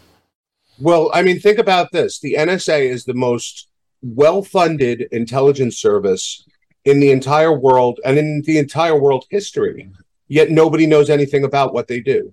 No one understands that they're accomplishing the goals of the CIA by statute because the CIA is not supposed to operate within America's borders. But the NSA, that's specifically their mandate is is to stop terrorism, stop drug dealers, like all this stuff from coming from abroad and infiltrating in America. But what do you need hundreds of billions, if not trillions of dollars to do that for? Like and why is it that it's so untransparent that we know nothing about it? We know nothing about what they've accomplished. We know nothing about what they've done. Everything they do is 100% classified. And whenever there's a rumor that they're involved in basically anything there's there's people that go to jail. There's people that that get outed as criminals things like that that you can't think of any other way that they did it. So this mandate that they won't be used to target individual American citizens is nonsense. I mean, it's it's always been nonsense. You saw this with the Snowden reports about what the NSA is capable of doing in terms of spying on people through their emails, through their phones. I mean, all all over the place. And did anybody get fired over that? I don't think so. I think a couple people might have gotten yelled at in like a congressional hearing, but but there was there was no there was there was no follow up to that. There was no heads rolling. There was no how could you violate the law like that. And now we're at the point where once they do it once and they find out that people don't get that upset about it, they just keep doing it more and more and more and more. And people didn't get upset about the information hacks that were going on with the cell phone companies and the NSA. But now people aren't upset that the ATF is illegally compounding databases of background check information for people who have bought guns for the last 20 years. And this is something they openly admit to. This is something that congressmen have told you is happening. And it's against the law. And nobody cares. Nobody's doing anything about it. Nobody cares that that they they issued a secret FISA warrant warrant to to spy on Trump's campaign or that they created this whole Russia nonsense out of nothing. Like no one really cares about any of that stuff because we've become completely desensitized to, which is the goal of boiling the frog, which is what they've been doing all along. Oh, definitely. I mean, that's great that you bring up Snowden because I brought him up on the show before. Whether people love him, hate him, think he was a spy, a double agent, a hero, it doesn't really matter. One of the first things he said in his interview with Glenn Greenwald when he first came out was that he did not fear being arrested. He feared that people would go back to sleep and ignore the information that he was providing. So, whether he was put out there for the purpose of helping normalize this and desensitize people to it, it actually ended up in that situation anyway, because like you said, everyone knows that the government is constantly spying on you, yet no one really seems to care about it anymore. There's that, and I mean, to more to your point, the guy's been living in Russia for how long now? We have like serious Russian prisoners that he could easily arrest Snowden and say, "Hey, I'll give you back your your leaker if you release these people," and he, they haven't done it. I, I, would say he's. It's more than likely that his goal was to release the information. Whether they let him do it or not, that's I that's up, that's always going to be up for unless he comes out and just says, "Oh, I was told to do this." Yeah, you now know, let me like, ask let me ask you this because you're a smart guy, and you had just mentioned that the CIA is not supposed to be operating on U.S. soil, and I just want to ask you because we've been talking about it.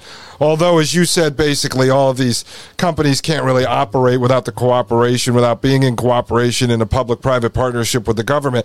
But how does the CIA, although they don't have to justify, how would they justify investing in uh, all of these tech companies, some public, some private? Private, some out in the open, some in secret, if they're not even supposed to be operating on U.S. soil, but they end up with In-Q-Tel board seats on a lot of these companies. Because they they they operate under a premise that what they're doing is international. Like look at look at the whole drug smuggling with the Medellin cartel back in the 80s, which I mean has, has all been but acknowledged by the CIA. It's not it's not woo to to talk to talk about. Their goal was to support the Contras, was to be against was to get weapons to Iran, and to get the budgets necessary to fight the different terrorist groups supposedly around the world. Now, they didn't care that the Medellin cartel was importing billions upon billions of dollars of cocaine into the country, and they were even assisting them in that. And at the same time, it was truly supposed to be international in scope. So they were fulfilling the terms of their mandate. Their the the the collateral damage was the American people. So the CIA probably after so many fuck ups where they got caught out there doing really horrid shit that fucked up the country really bad. I think those people decided that okay, we need a new organization that does the exact same thing but has the mandate to do it so that if we get caught out there again, it doesn't come down to of were we allowed to do this or not. It just comes down to, you know, does anyone care? Yeah, it's funny that you just mentioned Iran Contra because there were a lot of players from Iran Contra that ended up involved with this IP3 international deal that I had touched on because a gentleman, uh, sort of a technocrat that I'm reviewing, uh, and teaching about named Lars Buttler sits on the board of this IP3 International, and in there is the former head of the NSA. While we're talking about the NSA, Keith Alexander, who also sits on the board of another uh, a bunch of other companies and cyber councils with this guy. And you talk about the NSA being everywhere. Keith Alexander sits on the board of so many companies, being the former head of the NSA. Now, next you talk about the uh, NSA and the CIA, easily just referred to as American intelligence services. What they do is attack domestic opponents. So let's get into that. Well, I mean, just to your, your point that you just made, it's not just that they sit on the board of, of one IP3 company or or this or that. If you look at any real technology company that has access to hardcore information from its users, the, the board is littered with State Department officials, military officials, CIA officials, and they're all now supposedly in private life, which is nonsense. I mean, just look at look at um look at uh, uh I'm not going to remember. Elizabeth Holmes was in Theranos, which just turned out to be a giant scam. But could you imagine how valuable it would be to have all of the health records of the blood tests that Theranos was claiming that they had. And their board had Henry Kissinger and Mad Dog Mattis and William Cohen from the State Department. Like all the people that you'd think, why are they on the board of this medical company? It's because it's about data. It's about making sure that that data is stored in a way that it can be useful to the intelligence services. And th- it's it's not a small deal. I mean, it's something that that's incredibly pervasive throughout the corporate world. In fact, there's a lot of companies that you even wonder why would they go public? There's no reason for them to go public and yet they do. And then you look at their board, and it's just littered with with CIA, NSA, State Department, and military officials. Oh yeah, every company we look behind is them. The original seed rounds come from people like Peter Thiel, uh, come from all of these other investment firms that have done deals with In-Q-Tel. And then you look at the board, yep, and you see military, intelligence, all these kind of guys uh, sitting on those boards. So when you say that uh, now their job, the NSA and CIA, is to attack domestic opponents, as we've seen really coming out of the Trump administration with Chris Wray, the head of the FBI, starting this. Uh, you know this attack on white nationalists, which basically the the I mean we've done so many shows on the fake Nazi organizations that were set up by people like Tom Steyer, who ran for president on the Democrat ticket in 2020, uh, that really laid the foundation for people like Chris Wray to start to attack sort of this fake concept of white nationalists, which allowed them to open that up to domestic terrorists, which allowed them to open that up to all of us, anyone who does not agree with what they are doing. I mean, go go a step further, right? How many people have white nationalists supposedly killed in the last 20 years? I, I would say that if I said 50, it would probably be more than than is true. Like Charlottesville, which we've never heard the end of, one person was killed, and it's questionable whether she was actually even hit by the car they claim she was hit by because she died of a heart attack, right? Like on January 6th, nobody was killed except for um, what is her name? I'm, I'm not getting her name on, uh, out of my memory right now. But okay. Ashli Babbitt, Ashli Babbitt, yeah. she was killed. She killed. She was murdered on live TV by a, a, a Capitol police officer for no reason, and we still haven't heard the end of it. The the people that went into the Capitol are still rotting in prison without trials and without being granted bail. But for three months, the George Floyd riots, they burned down half the country, killed like 40 people, and the vice president was out raising their bail money. And last I heard, nobody's really been charged with anything except for a couple like disorderly conduct offenses. So when when you see what they're they're capable of in order to to push an enemy and to push a narrative of an enemy, that's where you should be really terrified because at any point they can just decide that your group is a threat to whatever it is they're doing and they can target you and they can target you down to the core. And there's nothing you can really do about it. I mean conservatives love pointing out the constitution and the bill of rights and well they can't do that because it's against the constitution or they can't do this because it's against the constitution. When was the last time any of these people gave even one tenth of one shit about what's going on in the constitution? They don't. And and they openly will say so You know, they'll they'll say, well, the Constitution is is not meant to be absolute. Like, yeah, it kind of was. Like the whole freedom of speech, freedom of press, freedom of association, freedom from unreasonable search, freedom from cruel and unusual punishment, freedom from self-incrimination, freedom to bear keep and bear arms. These things were absolute. There there was no exceptions to them when they were written. And yet we found a way to put exceptions into all of it. You yeah, know, and, and, well, and, and, as you say right here, I mean, it's this illusion of choice in our leaders, and that policies implemented by these leaders are not fully agreed upon by both parties, regardless of what the people want. You talk about how uh, plenty of times where politicians screw up and say the quiet part out loud, and where they openly urge intelligence services to go after dissenting politicians or political groups, which we saw all throughout the Trump presidency. Love him, hate him, think he's a useful idiot. He was a Trojan horse. Doesn't really matter if you remember. Chuck Schumer went on TV and warned Donald Trump that the intelligence agencies had seven ways from Sunday to come back at him. Phil Mudd, former NSA, former CIA, went on TV and said the government is going to kill this guy. Are those the type of things that you're referring to? There's, yeah, and there's that. And there's also just the concept that if people really cared about the Constitution, right, there would be a, a somewhat acceptance of certain things and there would be a process in which people would seek redress. Like the the Supreme Court overruled Roe v. Wade, which they didn't say that abortion's illegal. They just turned it back over to the states. The people that are out protesting and burning shit down and going crazy and you know saying we're to re we're to kill the filibuster and appoint 20 new justices so that they're all democratic. They don't live in any of the states that that are going to curtail abortion they're not going to notice any difference in their lives whatsoever.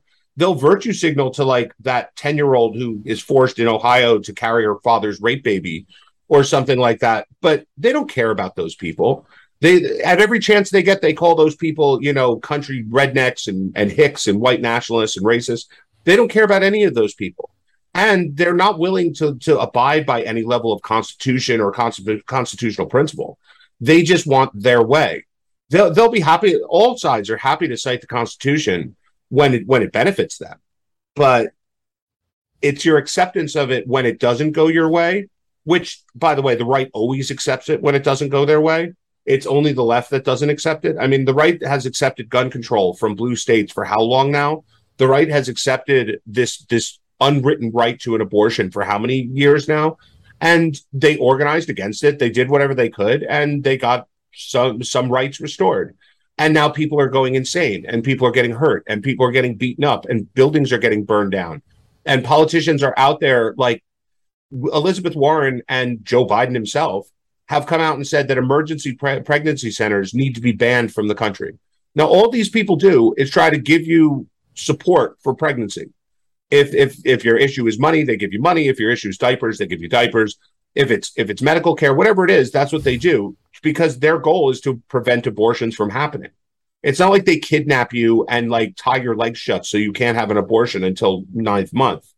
Like these these are just basic civic organizations. And since the overturning of roe v. Wade we've seen 20 of them burned to the ground vandalized their their workers attacked in the streets and nobody does anything about it Definitely. And while we're on this short break, I am going to go burn down an abortion clinic. I'm kidding. This is Dustin Gold right here on the Dustin Gold Standard on Paine.tv. We will be right back with Halsey English. You're listening to the Dustin Gold Standard on Paine.tv. Join the discussion at Paine.tv slash gold. You're listening to the Dustin Gold Standard on Paine.tv.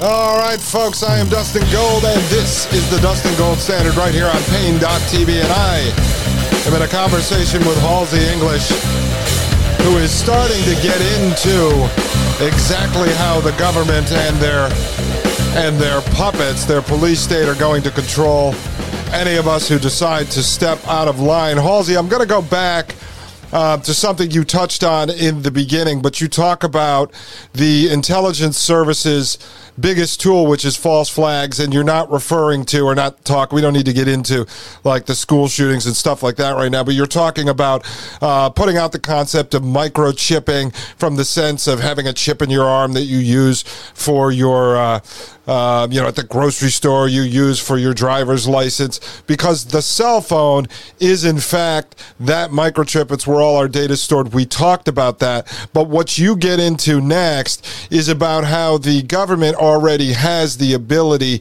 to access your cell phone and all of that in, uh, data uh, stored on that phone or stored on your cloud associated with that phone, really without any type of warrant anyway. Can you get into that? Well, I mean, they they do need a warrant if, let's say, you've been you've been accused of being a rapist, right? And they believe that you have videos on your cell phone that will prove that you're a rapist. They do need that initial warrant to get into your cell phone. But once they're in your cell phone, it's like anything else. Like if they came into your house for a search and they were looking for drugs, but then they went into one room and found millions of, of illegal firearms right? They could still charge you with the illegal firearms, even if they never found any drugs. This has been a, a, common law enforcement tactic since the 20s, when when the Supreme Court ruled that the government can use private organizations to kind of further their own goals. In Olmstead versus, um, I forgot one of the electric companies or telegraph companies. Um, and at this point, it's not just your cell phone.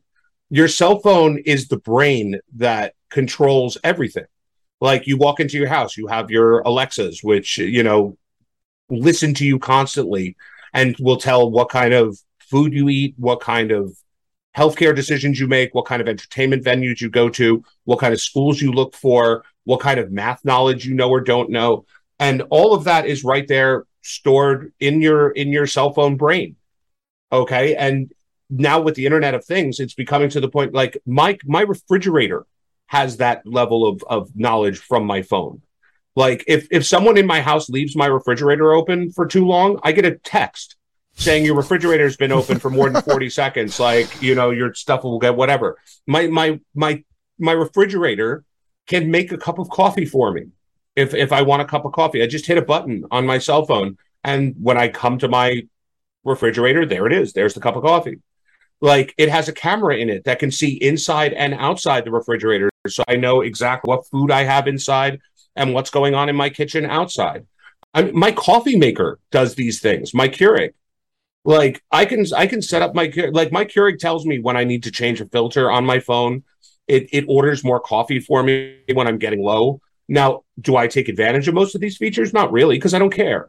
But I didn't really have the option of saying no to them either. You know, I mean, I could buy a more basic one, but then it doesn't work very well. So the the only way that you you get the better technology is by buying all of these technologies that are going to use to harvest data from you. So right, right. I well, mean, it's the it's the same thing we're experiencing here right now in the United States with cars and the constant push, beginning with Obama's cash for clunkers, all the way through now to push used cars off the road because they want everyone in these vehicles that have the computers inside them, and then eventually push us into the uh, EVs. Of course, they want to push us into the EV because you know why? in order for you to charge an electric vehicle, when all's said and done, you have to connect to the system. You can't just find a gas station or you can't just go siphon somebody's gas out and, and fill up your car. If you're on the run or if you're trying to live off grid or anything like that, with an electric car, you have to register all of its components. And eventually you have to charge it by plugging into some level of public or private electricity system, which also downloads all your data so mm-hmm. that it can make itself work more efficiently is what they wind up saying yeah when you in know? fact it's so they can turn it off uh, when you don't comply or they want to stop you from being able to move around yeah so i mean we're going to see more and more of this as we go and I, I like to call it like either the the nanny state or the administrative state because these are the ways that we we accept our own enslavement but we also give up the right to any kind of redress from the government when they do take advantage for, of us. You know, because we we say, oh well, I don't like the idea that the government can take my cell phone data. I don't like the idea that the CIA slash NSA has been monitoring my emails and my cell phones and my and where I walk and where I talk and where I go. Like, I mean, you realize that you can buy the cell phone data of everybody right now, like of all their geolocation data, that's how Dinesh D'Souza made 2000 Mules. They were just able to buy all the all the information that they wanted. And I, I don't care what anyone says. If you know a per, if you're looking for a specific person and you know where that person has been and is going, eventually you can use any kind of computer to to to get out like um an anonymity and figure out who it is that you're tracking and all of that. So if you know that a person went from this McDonald's to this Starbucks to this college to this workplace and then to their house one day, all you need to do is buy that the geolocation data of all the cell phones in that area for that day and then just whittle them down. Okay, this one stopped at at a gas station. We know that our guy didn't do that. So, and as you whittle them down, you'll realize that everybody's day is pretty unique. You know, no one goes to the exact same places all day because eventually you have to go home. So, oh, definitely. Oh, and you can right now buy that information. You don't even need to like have a warrant or go to the cops. Like that information is readily available commercially. Yeah, and you did, and you mentioned this earlier, and I just want to uh, say it one more time because it was earlier in the show to reiterate how you said basically they've done a fantastic job of making cell phones so socially necessary that they do not require you uh, that they require you to have one now. Society demands that you have one. Most online apps, which require two factor authentication, uh, which in, in these days require a cell phone so they can confirm your identity through text, and even financial services like centralized crypto exchanges, stock trading platforms, and banks require the same to execute any transaction. So when I hear people say to me, Oh, I'm going to get a burner, I'm going to find an old flip phone that operates, well, good luck because they're shutting all the 3G towers down anyway. There's really no cell phone that can't be tracked. And what we talk about in this show is is their ability to live one foot in this matrix and one foot out of this matrix. I know there's people like you uh, that were doing it before COVID. Now a lot more people doing it after COVID who are buying bigger pieces of land, more rural land, farm land. So that's one way to do this. But in a sense, unless you're independently wealthy and you can produce and manufacture everything you need on your land, you really can't go full Amish. Most people like you and I still have to make money. So you have to step foot uh, one foot into the matrix to be able to make food coupons so that you could feed your family. And essentially, you cannot do that unless you're bartering and trading sheepskins or something for a bag of potatoes. You still have to go out into this this technological world to make a living. There's that, and and also you you have to take it a step further, right? That most of the time when someone says, "Oh, you don't have to submit to this level of surveillance because you could just do X," that that thing that they're talking about either doesn't exist anymore; it's already been compensated for, or it only existed in Hollywood in the first place right? Like burner phones. Like everyone hears about, oh, I could just buy a burner phone. You can't get it operational unless you register it. And if you and you can't just make up a social security number and a name and things like that and register it. It doesn't work. So even if it did work a while ago where you could just buy an anonymous phone and use it, yeah, that that's gone. And the same thing with the prepaid credit cards, where everyone goes, oh, I could just buy a prepaid credit card and, and do all of my transactions through that. They won't activate it unless you go through know your customer regulations. So a lot of people who think that, oh, I could just do X, it's a Hollywood imaginationing or or even worse, an internet forums room where they think that these things are doable when they're just actually not. And if you want to see about the people who go, oh, well, I could just go off grid and live off of the land, right? Watch any reality show like like Naked and Afraid or Alone or any of them, which are all very entertaining most of these people can't get food in a place with abundant food. Most people, like you, will die of of innocent infections if you don't have a way to properly clean yourself or to or to you know filter your water or anything like that. So yes, theoretically, could you buy a big piece of land and just go live off grid where no one knows who you are, where you are, or what you are? I mean, can you even have the land without paying property taxes on it registered to your name in the first place? But if you could theoretically, the idea of living off grid completely is the the most hardened survivalists would have difficulty living that type of life. If you're from like a, a suburb and you think that you can do it, you just watch too much television. Oh, definitely. And I want to just get into this before we start getting into the bullets and you start breaking down the uh, government regulations, laws, and systems that are in place to basically push us back into line. But I just want to finish up this part with talking about uh, social media accounts. And you mentioned this earlier, but right now, social media, email, text are the preferred communication uh, systems that we utilize today. But you say right here, most employers require you to uh, give them your social media accounts during the hiring process. And New York State requires all social media links used by an applicant for a concealed carry permit, which they've used for previ- uh, the previous three years. So uh, explain that here because that's really important as we get into now sort of the technical uh, formation of these uh, these laws and regulations that we're going to show how the government can use them to basically destroy your life. Well, I mean, it all comes down to this let's say you you find a job opening right? That that it's the job is made for you right? You fit all the qualifications. You've gotten in touch with them and sent your resume. They're dying to talk to you. You come in and the interview is fantastic and everything's great and they're the the even the hr manager tells you we're ready to make you an offer.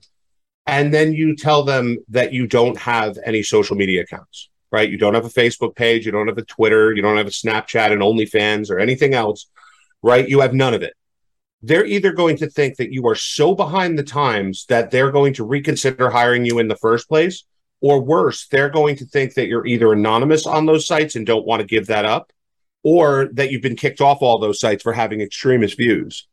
Right. So you can have, and look, you could play the game of, oh, I'll make a, a, a fake social media account, or I'll just have this one that's just for me, or, you know, I'll stay anonymous when I go say the N word 50 times a day but I'll have like my one glaring one I can give to a, to um, employers. No, that doesn't work.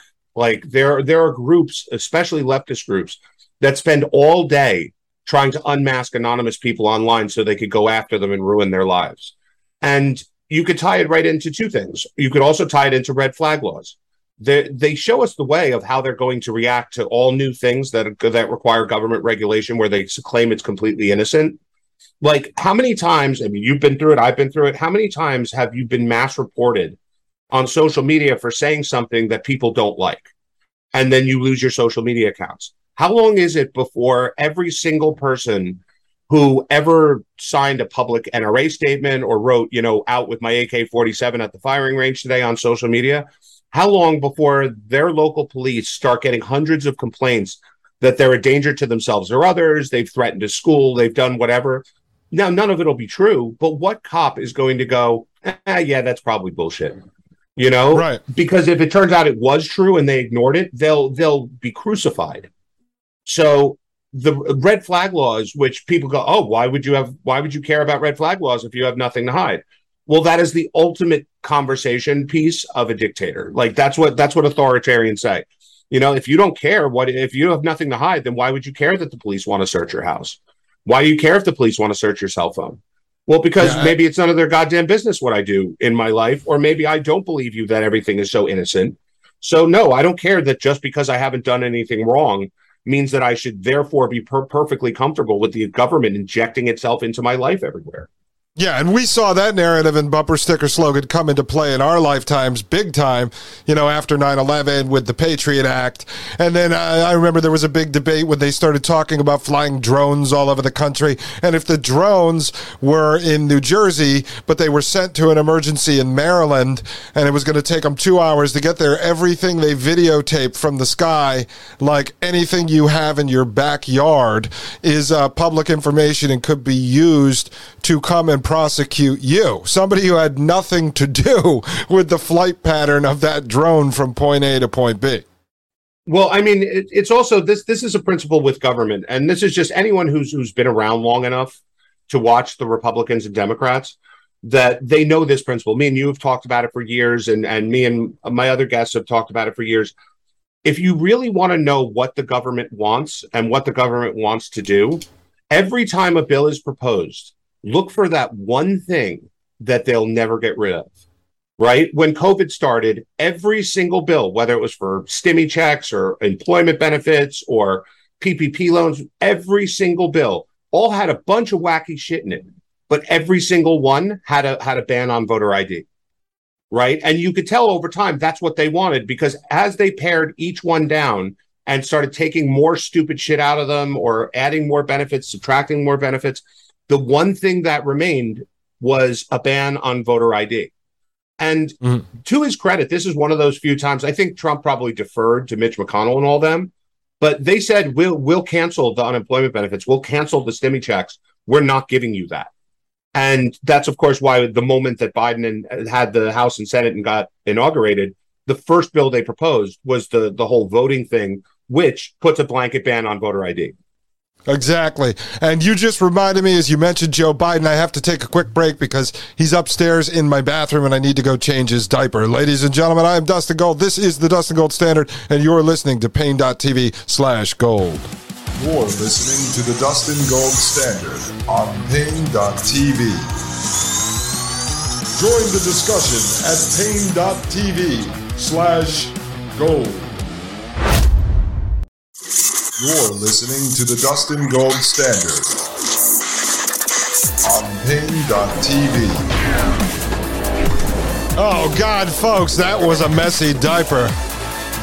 I'm probably going to go to prison for uh, polluting the planet with all of the toilet paper we had to use.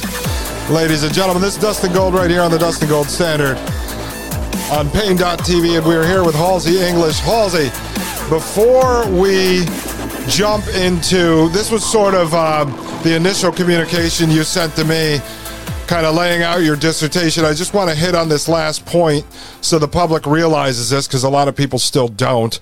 Not that it really matters in the big uh, scheme of things, but as you point out, all of the data, all of our uh, our knowledge, our memories, our experience, and everything that we upload to social media is owned by the social media companies when we upload it to them to that public domain. Correct? For sure and and and that has become rock solid legal principle at this point. Like if if you upload a a picture of your of your dick and send it to some girl on Facebook, even if the girl doesn't complain, if Facebook wanted to have you arrested for it or anything like that, like you can't say it was a private conversation. You've given them the right to that data. If you if you put up a picture of you and your kids and they decide to use it in an ad for Facebook, you have no rights to any of that stuff that that now is owned by the social media companies. And these are all part of the terms of service to get an account in the first place. It's not even like they, you know, they tricked you at some point and sent you an email and asked you to sign it. That you wouldn't have an account if it wasn't for these things. And do you know, uh, based on any uh, legal precedent, does that roll into? Um, I, th- I, think you just implied that direct messages and private messages on these social media platforms. Yes, and anytime a system or service comes out that basically advertises that they're going to be a privacy service and not give up your data to to the different powers that be and that they're going to hold privacy as a major principle, they either get kicked off of every single, you know, service there is. You can't get it from the App Store, you can't get it from the the Google Play Store, none of it or they get attacked as being, you know, a, a, Nazi tool or a tool of white nationalists or something like that, and they go out of business. Parler was that way. Like Parler, which was a, a horrible service, and I don't even really know anybody that cared about it. But they offered privacy and and a venue where conservatives can avoid censorship, and so therefore it had to go. You know, and think about it. They kicked it off. They kicked Parler off the Google Play Store and the App Store and every part of the internet because they claim that people used Parler to coordinate January 6th. Well, we now know for sure that that isn't the case. They used Facebook to coordinate January 6th. And has there been any sanctions against Facebook? Has there been any talk of kicking them off the App Store or, you know, over regulating them? Of course not. No, definitely not. And I mean, and you know, and how how much was Parler invested in protecting you anyway when it started off that you had to upload a copy of your driver's license to uh, right. uh, to Parler to get an account? So I mean, somebody was collecting data, and the people behind that, in the end, I don't think would have had any interest in protecting you anyway. That was a Mercer uh, back company, was it not? Yeah, I don't. I don't even remember at this point. But but back but back to my original point that I was just talking about if you want to see, and you just have to consider that the Democrats are the deep state at this point, because even even electing a Republican, the most, I mean, you can elect the most independent Republican like Trump, or the most, you know, neocon, conservative, regular Republican there is. They don't have any real power. They have the power to maybe influence here or there, or to warn here and there, or maybe to kind of like steer legislation in a sense but in the but the the deep state is completely left wing at this point. The Department of Justice, the, all of them, this department, the, the Secretary of State, Department of State, all of these these organizations are completely left wing. So what have they wanted? So you have to look at it since they took power, which was basically the beginning of COVID, when they took both ha- houses of Congress. It was right before COVID, right? Every single legislation that they've passed has contained that one thing, and that one thing has always been extrajudicial judicial power or extrajudicial authority, right? They they implemented a, a ban on you paying your rent. So if you're a landlord and your sole source of income is a rental property that you own, and your tenant told you for two years to go fuck yourself and wasn't going to pay the rent, that you just had to starve and you just had to watch the bank foreclose on your on your property, and that was your problem. Also, if while they weren't paying rent, let's say the air conditioner broke, you were still obligated to fix it just like you were as if they were paying rent. So not only were you not getting paid, you were paying your mortgage, you were paying your taxes, which by the way, not a single state government gave you a break on. Okay. And at the same time, the government told you that you didn't have to pay your mortgage. Same thing with the with the vax mandates that they didn't have the authority to do that to tell private companies that they were going to do it. They did it anyway. You know, they you see it with with control of information. We now know the FBI told Facebook to censor the Hunter Biden laptop story, right? Which I mean, I, I, that's that's my my biggest gripe about Trump and his whole oh my god they rigged the elections they cheated. Yes, they did before a single vote was cast, and you didn't have a word to say about it at that point. It was only after you lost that you decided to come out with Sidney Powell and Lin Wood and all these people claiming that people were driving ice cream trucks filled with votes to like the the polling places in the middle of the night. No, it shouldn't have even been close, but it was because you allowed this to happen because your ego told you that it was going to be fine. But now, since Biden has taken office, everything is about administrative power. It's about how do we deprive you from rights granted or or protect ourselves from lo- privacy laws to be able to take from you what we want to take. Right? They when after Uvalde they passed this historic gun control bill, which Notice how the Republicans found enough votes to to get that passed. Notice how it doesn't have anything to do with with gun control. Like they didn't do anything. The only thing they did was establish a fund to convince all the states that don't have red flag laws to implement red flag laws. And and obviously to to maybe make the background checks checks a little stricter on people between 18 and 21. Like mm-hmm. they're hailing this as historic because it is. Because red flag laws are the way that they take your guns from you without having to go to a court to do it or without having to get votes to do it. They just have to go to a cop and tell him that you're a danger to yourself or others. And the red flag laws will hold that cop accountable if he just says, "Oh, go fuck yourself." I I, I don't really believe you. Right? So yeah. and and now what they're doing with the IRS, which is which is as far as I'm concerned, is game over now we're going to see the power of the administrative state times 10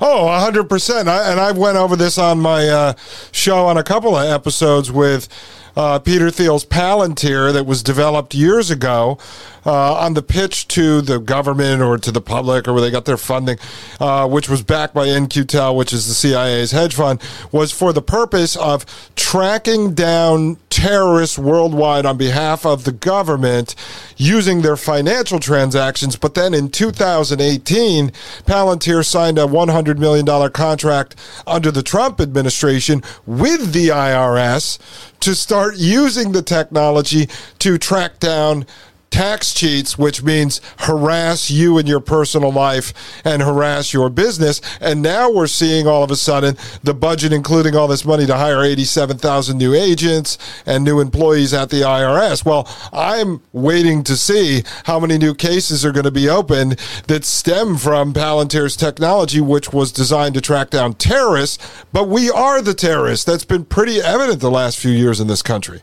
We are the terrorists. Not only are we the terrorists, we are the targets. Because remember, they need to pay for this stuff. Number one, and it's been proven in history that that, and it's not even like uh, like up for debate. The people that the IRS audit majoritively are poor people.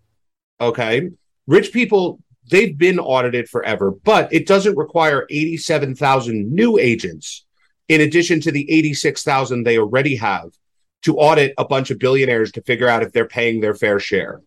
Okay, and th- there's no reason why they they file such in-depth tax ret- returns that they could either tell them they did right or wrong. Okay, right. But at this point, they're putting them in place because the IRS is the only organization in America that can operate on, a, on an administrative level. They don't need warrants. They don't need court orders. They can just completely fuck over your life for as long as they want, and there's nothing you can do about it. So you, when you think about it, if uh, if if you if an IRS agent visits you, right, and says, "I think that maybe you did something shady on your taxes," and you say, "Well, no, I didn't. Here's all my records. Here's everything," and they there's a million ways they can prove you did something shady on your taxes, even if you never did, because the entire tax code is contradictory in and of itself. On one page, it'll say you can deduct this. On the next page, it'll say that you can't you know, and it's just up to you to figure out which is the best one that you're going to go with. So when they come to you and say, "Oh, we're going to do all of this. We're going to we're going to investigate this. We're going to do all of that." Now they can do a bunch of things. One, they can impound your bank account. They could say that you've been hoarding money or that, you know, your your money has been gotten from ill-gotten gains. And remember, ill-gotten gains can be from tax evasion. They can say, "Well, you didn't pay your taxes right and you have $20,000 in your bank, so we're now taking that." So and they don't oh, need yeah. a court order. And that, yeah, and hold up on that because I want to get to that uh, in a little bit because that that's the scariest part of all of this, how they're actually going to do it. But I, I just want to bring you back real quick before we get into that because we got to hammer this home that you're talking about what you just mentioned is coming to everyone. Every enemy of whatever regime is in power is is going to face this. You no longer have to be investigated, as you say. You no longer have to be charged because they will just be visited by an armed administrator and they don't need the court to wreck your life any longer. The prison industrial complex served its purpose just like slavery. And you talk about, just bring this up because it's important. You reference this in regards to how the Northerners uh, talked about slavery. Well, it, it was I, I say this all the time. The Northerners' argument against slavery, and I'm not talking about the hardcore abolitionists, because at the at the point of the Civil War, no one cared what the hardcore abolitionists had to say. Right? Lincoln wasn't an abolitionist. Nobody gave a shit. So what what the Northern industrialists told the Southern plantation owners was that it was inefficient, that they didn't need slavery in the first place because it was a waste of money. First, you had to buy the slave, then you had to to keep them medically appropriate to work. They were lazy. And if they got hurt, you had to pay for their medical care, you had to pay for their food, you had to pay for all of the upkeep that you would as if you owned a pack animal, right? But in the North, they said you can have all of those things by paying pennies to the person for their labor. And then if they if they stop serving your purpose, if they stop working for you, if they get hurt, that's on them. Let them figure out how to house themselves and feed themselves and, and provide medical care. That's not your business. And of, of course, it didn't. It, it wasn't an argument that worked. The Southern slave owners didn't listen. But but the same argument can be used right now. It's why should we go through the hassle of instituting gun control? Gun control is my biggest one on this because of how easily it can be abused and because all of the breadcrumbs that go back to this in that before they passed this 87,000 new IRS agents, they passed red flag laws, or at least the encouragement of red flag laws on a state level. Right. So an IRS agent comes into your house and says, Oh, I think you've been doing shady shit on your taxes. And so I, I haven't done anything. Here's all my records. And they go, Okay, we have all your records, but we still think you did something shady. So we're fining you $80,000. And you say, Well, A, I don't even have $80,000 but B, I don't owe you $80,000. Okay, well, then you have to go to tax court, which requires you to get a lawyer, which costs a fortune. There isn't one will be provided to you if you can't afford one. This is not a criminal court, this is a civil case, right? So they're able to take all of your money and all of your property, including guns, if they say you've evaded taxes and are being fined. Now, let's say they go a step further. They come in your house, they say, I want to see all your records. Your records are so simple that they don't see a benefit to, to using that level of administrative justice. They they just say, well, you know, I, I think we're gonna have to, you know, go to a more intense audit, or we're gonna do this, or we're gonna do that, or they schedule a secondary audit or anything like that. And someone goes, wow, you people are really fucking relentless. I, I can't believe that, that the government would treat people this way. Okay, well, now they make a phone call to the police department and they say, hey, this is IRS agent Purple Hair. And this person got all wild with me, and I, I think they're a danger to federal agents. Red flag them. Okay, now you got the guns.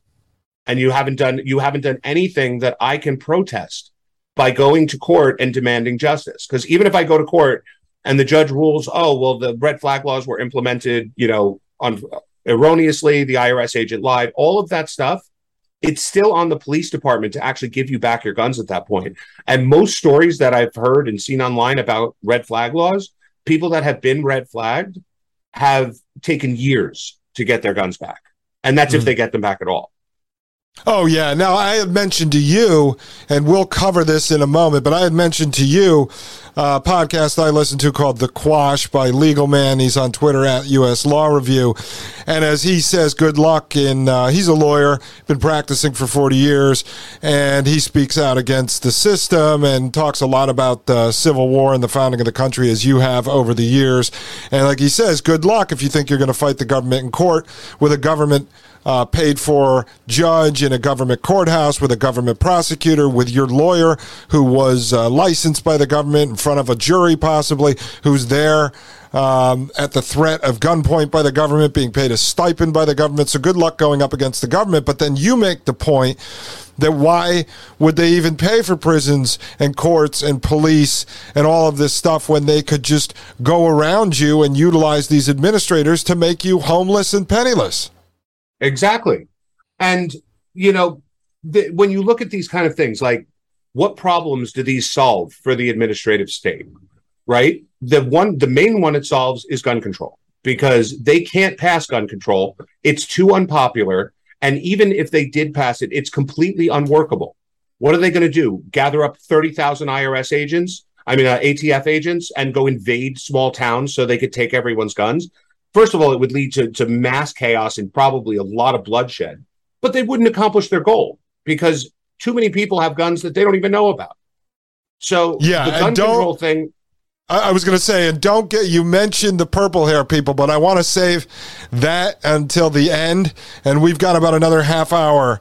Uh, the purple okay. hair people, where the, where this army is going to come from of these eighty-seven thousand agents, because that is the best part of all of this. That is the mind-blowing uh, revelation in all of Halsey's work is who they are actually going to be sending to your home. You're going to love this, folks. We'll be right back from this break.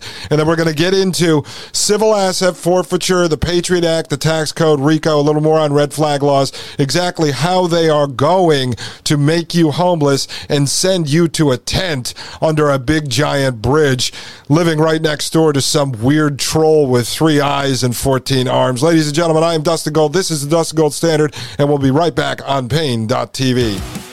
You're listening to the Dustin Gold Standard on Paine.tv. Join the discussion at Paine.tv slash gold.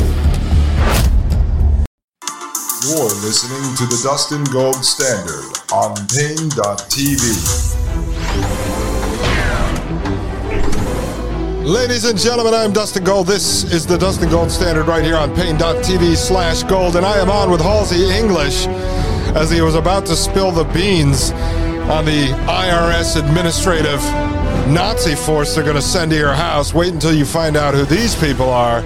You're going to be really excited.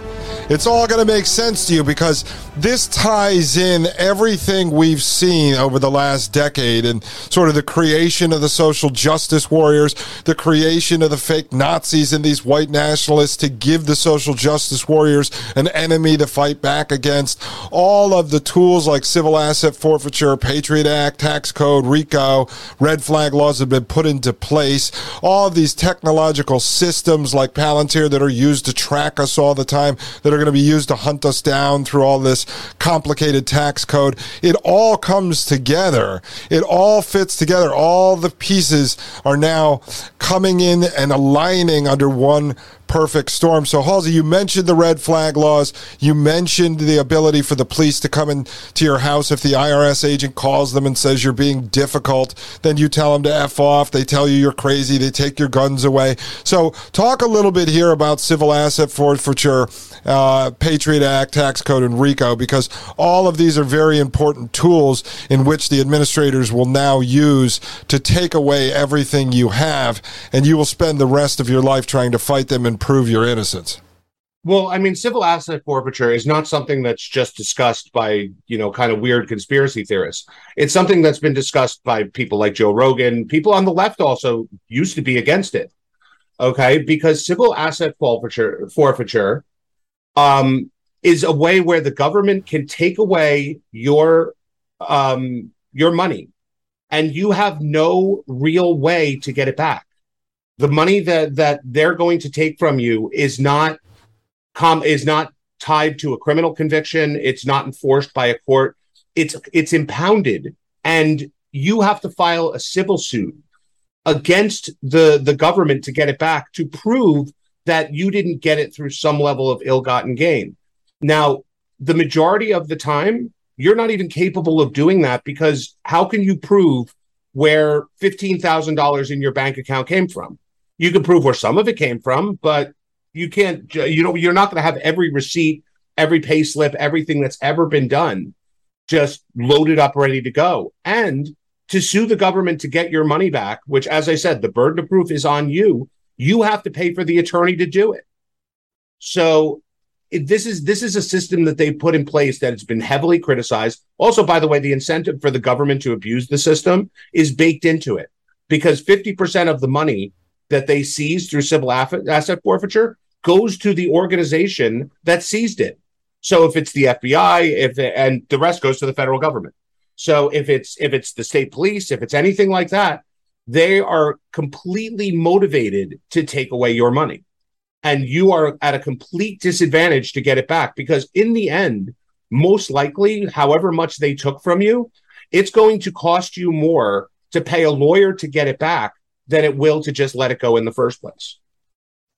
Oh yeah, definitely, definitely. Uh, I mean, th- there's a lot of people that are going through this uh, right now, so I just want to hammer this home again because it's such a huge point people have to understand. They literally can come in and take everything you have, seize your bank accounts, and then you are standing there and you have to prove your innocence. As you said in your notes here, it says, let's say they uh, see that you have $20,000 in the bank, like you were just saying $15,000, and they seize it.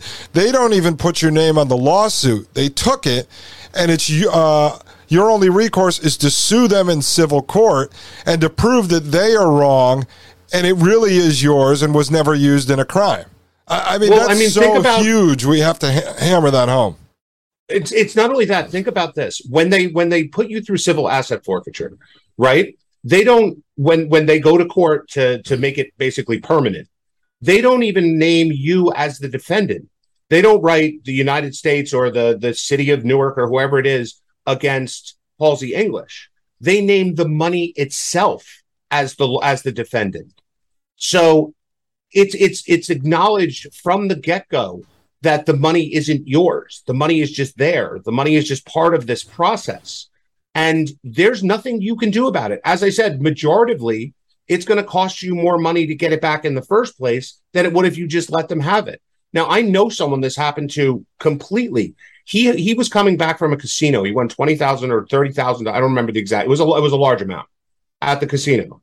He got pulled over for I think speeding, and basically the the they took his money, even though he had a receipt that he it at the casino. He he proved it, whatever. And when he went to a lawyer, the lawyer said, "You're better off just letting go." And he said, "Why?" He said, "Because number one, even if you prove that it's yours, they're going to also ask that you paid the taxes on it. So you're going to have to pay the taxes before the court case gets finished, and you prove that it's your money. So if they wind up winning, you've now paid taxes on money that they confiscated from you. Secondly, you're going to have to pay me 15 grand to do this because this is exceptionally labor intensive. They're not a regular, you know, plaintiff in a lawsuit. They have unlimited funds. They have unlimited means. They have access to as many lawyers as they possibly want. So why would they ever concede defeat? Why would they ever do anything like that? They'll just screw you over.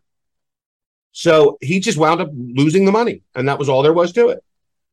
Now, as you say, the feds and the local police already sees what over twelve billion dollars a year this way.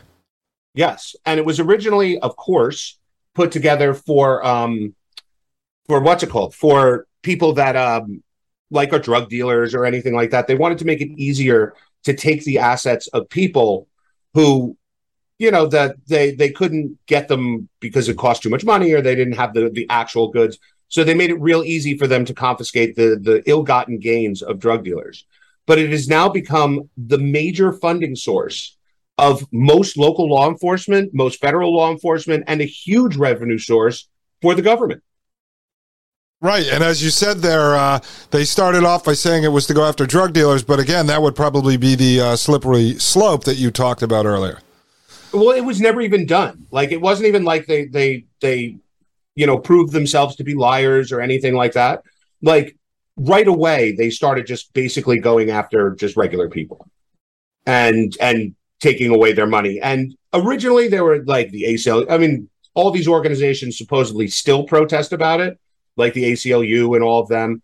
But when all said and done, nobody can do anything about it and they know they can't do anything about it and that's exactly the position the government wants you in yeah now you mentioned to me in your notes that the so just to put this into context for the folks out there the entire border patrol has 19,000 agents, and those are not agents lined up across the southern or northern border.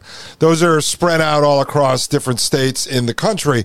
But you say the IRS is already the biggest law enforcement organization in the country with 85 or 86,000 agents. Is that correct? Before go, this new 87,000.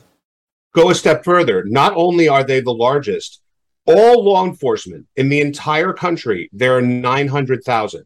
Already 86,000 are IRS agents. And after this, it'll be over 160,000, which means one out of every seven local, state, and federal law enforcement in the country, one out of every seven will be an IRS agent.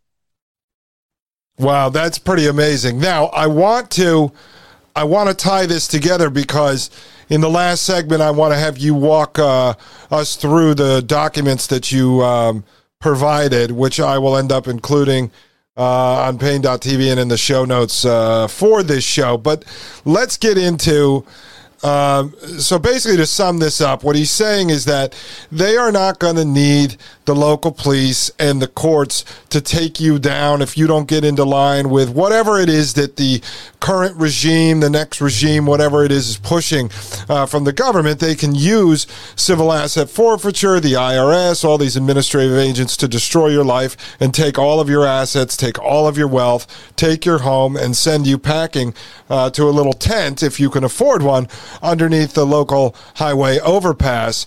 But the kicker here is where are the 87,000 new agents going to come from? And Halsey ties this in. This is why this was so great because, like the pieces I do, he ties in everything that is going on to today. And he even ties in the student loan forgiveness, which is this initial bribe. I think you know, a lot of people perceive that kind of stuff, as you talked earlier. Government operated in the last hundred or so years on bribes. So they give away welfare, food stamps, whatever, to bribe you to vote for them. But this one is even more nefarious because this is a bribe going directly to these social ju- uh, justice warriors that we've developed, these Karens that have come out over the last decade. So, talk about student loan forgiveness and exactly what the Democrats are going to do, how the Republicans are going to end up going along with this, and uh, what that is going to result in with the new army of IRS agents.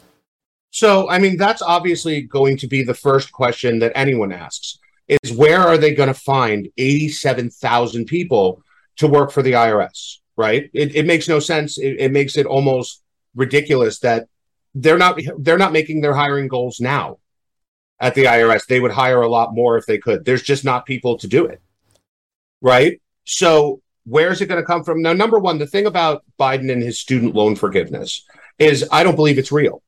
I, I think that he just basically announced he was going to do it because he could, which is why whenever anybody asks him how he plans on paying for it, he just stays quiet.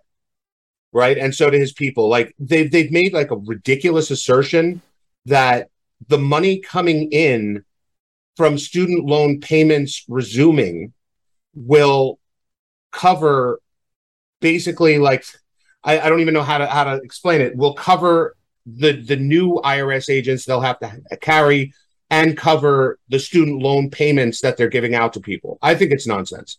I think he made this announcement that because remember he extended the moratorium on having to pay for your student loans until January, right? So until January you don't have to make any payments on student loans anyway. So he's setting up a double. One, is it that he he's the Democrats win in the midterms?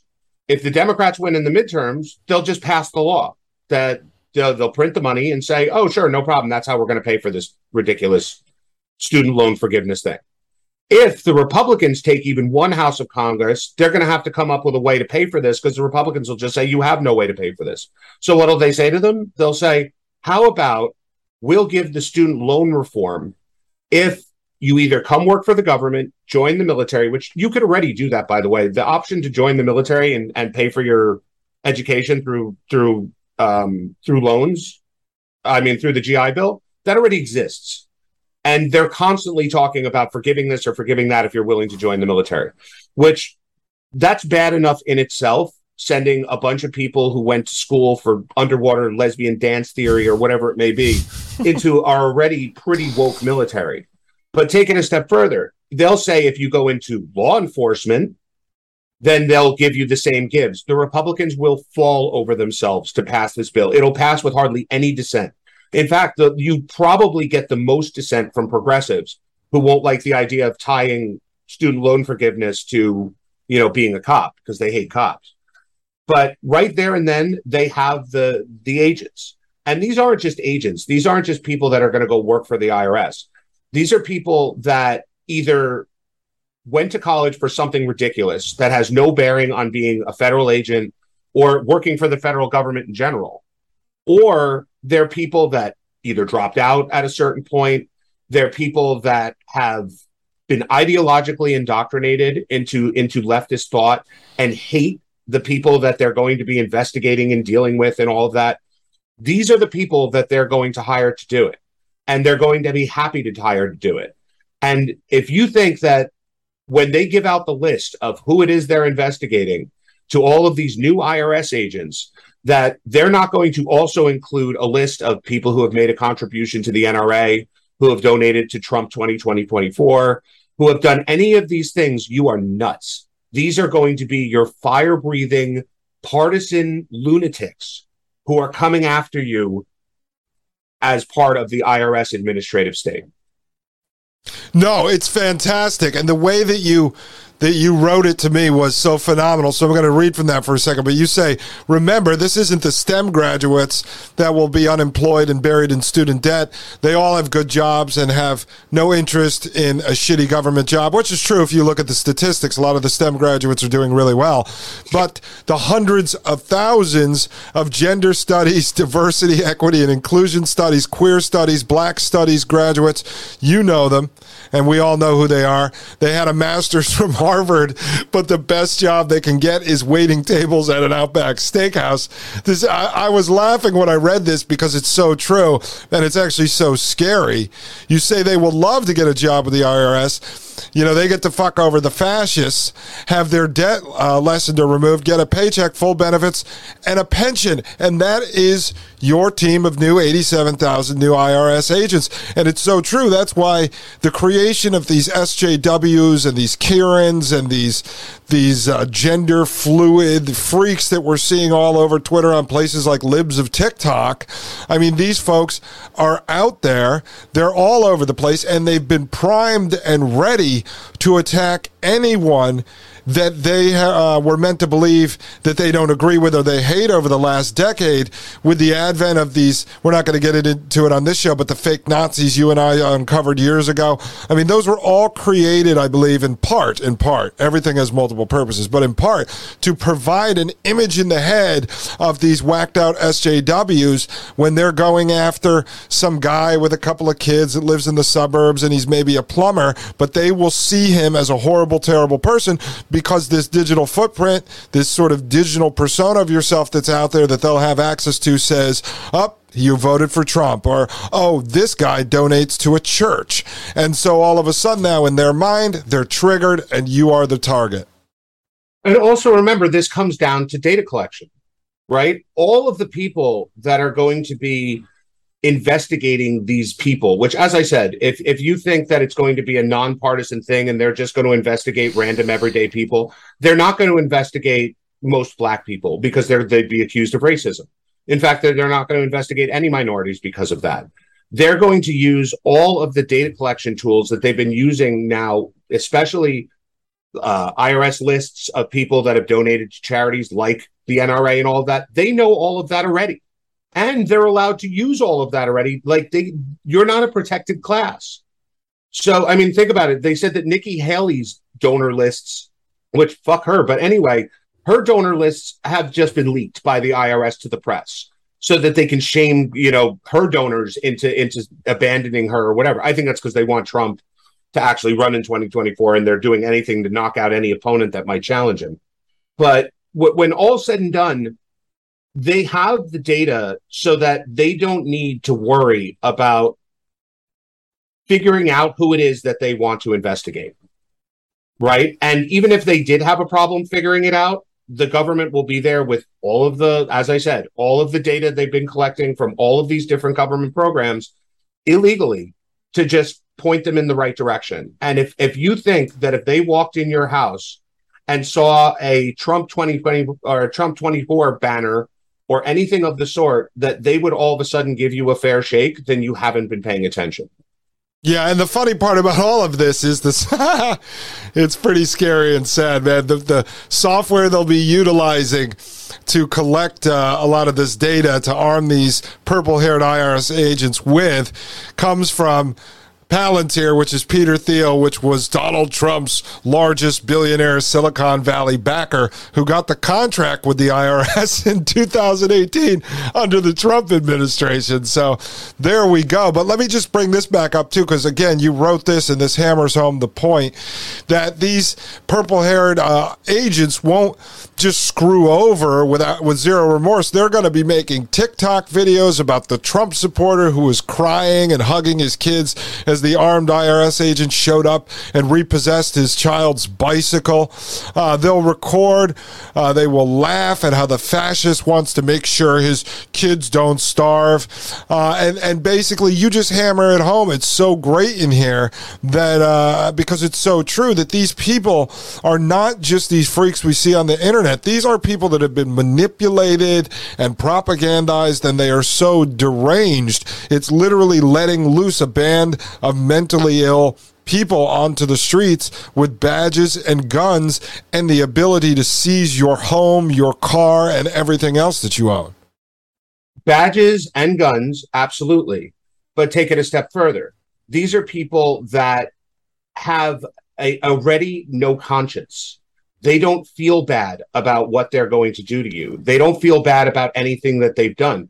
Imagine during COVID, if you could hire 8,000 new agents that would investigate who's taken the vaccine and who hasn't? Would there be any shortage of people that were willing to sign up, that were willing to take away your kids, that were willing to, to put you in a concentration camp to quarantine, whatever it may be? There would have been no shortage. And this will be exactly the same. Oh, definitely. And you, and you say right here that any person like you or me or anyone else out there listening to this show or to any of your shows that wants to start scouring TikTok and Twitter and looking for videos and trying to repost and expose any of these purple haired agents, then they're going to get either banned from social media for hate speech or misinformation or identifying misinformation a government it would agent. more likely be. Yeah, or yeah, or identifying and putting into risk a, a, a federal agent's uh, identity, or or they're just going to get audited too and lose all of their stuff. Or and all of the above is true, or they're going to just be ignored because that's the last step when when they want to to fuck somebody over that they just use their allies in the media to just ignore it. So even if you come out and say, no, I, I, there's this, there's that, like this is what they're doing, they won't care. It, it's it's not like they're going to sit there and, and feel bad for you. It's not like you're going to have the, the honest media on your side or Donald Trump or anything else. You'll just be ignored if they don't completely fuck you over. Yeah, and your friend, I mean, and most people should know this. I mean, at the end of the day, your friends and family aren't going to come to your rescue. They have other things to do. And if people are so afraid of this, I mean, just look at it on the small scale over the last five, six years on social media, where, I mean, people like you and I and, and many others we know have lost dozens of Twitter accounts and Facebook accounts that we had built up organically, and all of a sudden you lose an account with fifty thousand people. If you're if you have a an independent media company, you know that used to be the way you had to promote, and so you lost that. And at the end of the day, eventually our own allies start going, dude, you need to learn how to self censor, dude. You need to not just you can't be fighting with people on there anymore. So eventually they desensitize people to it and they push you right into line. And before you know it, they socially engineer you. So in this particular case, like on social media where your friends tell you to censor yourself, in real life, you're going to have friends, you're going to have neighbors, you're going to have relatives that are going to tell you, well, you shouldn't have done that. You shouldn't have spoken out on YouTube. You shouldn't have questioned them. That's your fault. Right. And they don't want to be associated with you now because they don't want to be audited. And take it a step further. If, if let's say all of this happens. You're you're audited. You're they take all your money. They they completely and utterly fuck you over for for life right? And you go to your parents or you go to a relative and say i just don't know what to do right now. I don't have any food. I don't have any money. You think they're going to write you a check and become a target of the same agents that just took you down?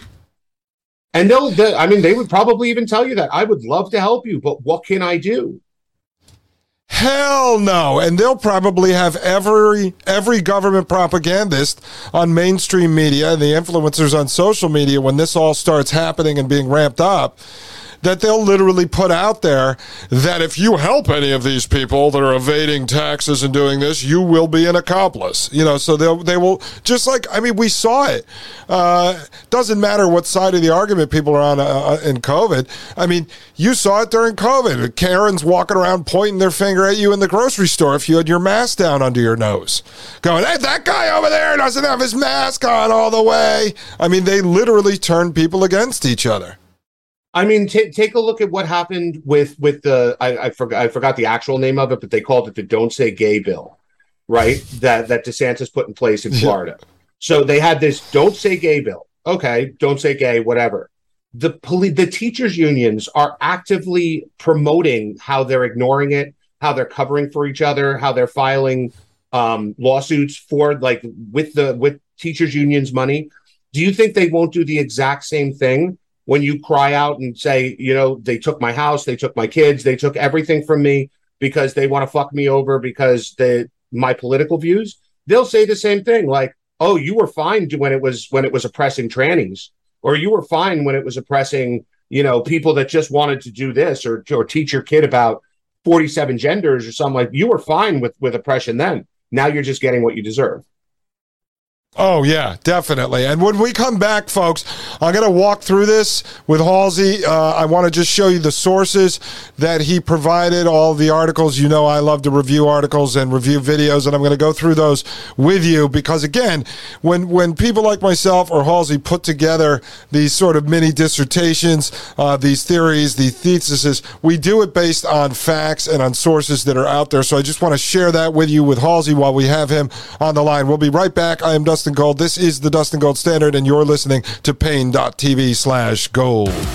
You're listening to the Dustin Gold Standard on Paine.tv. Join the discussion at Paine.tv slash gold. You're listening to the Dustin Gold Standard on Paine.tv.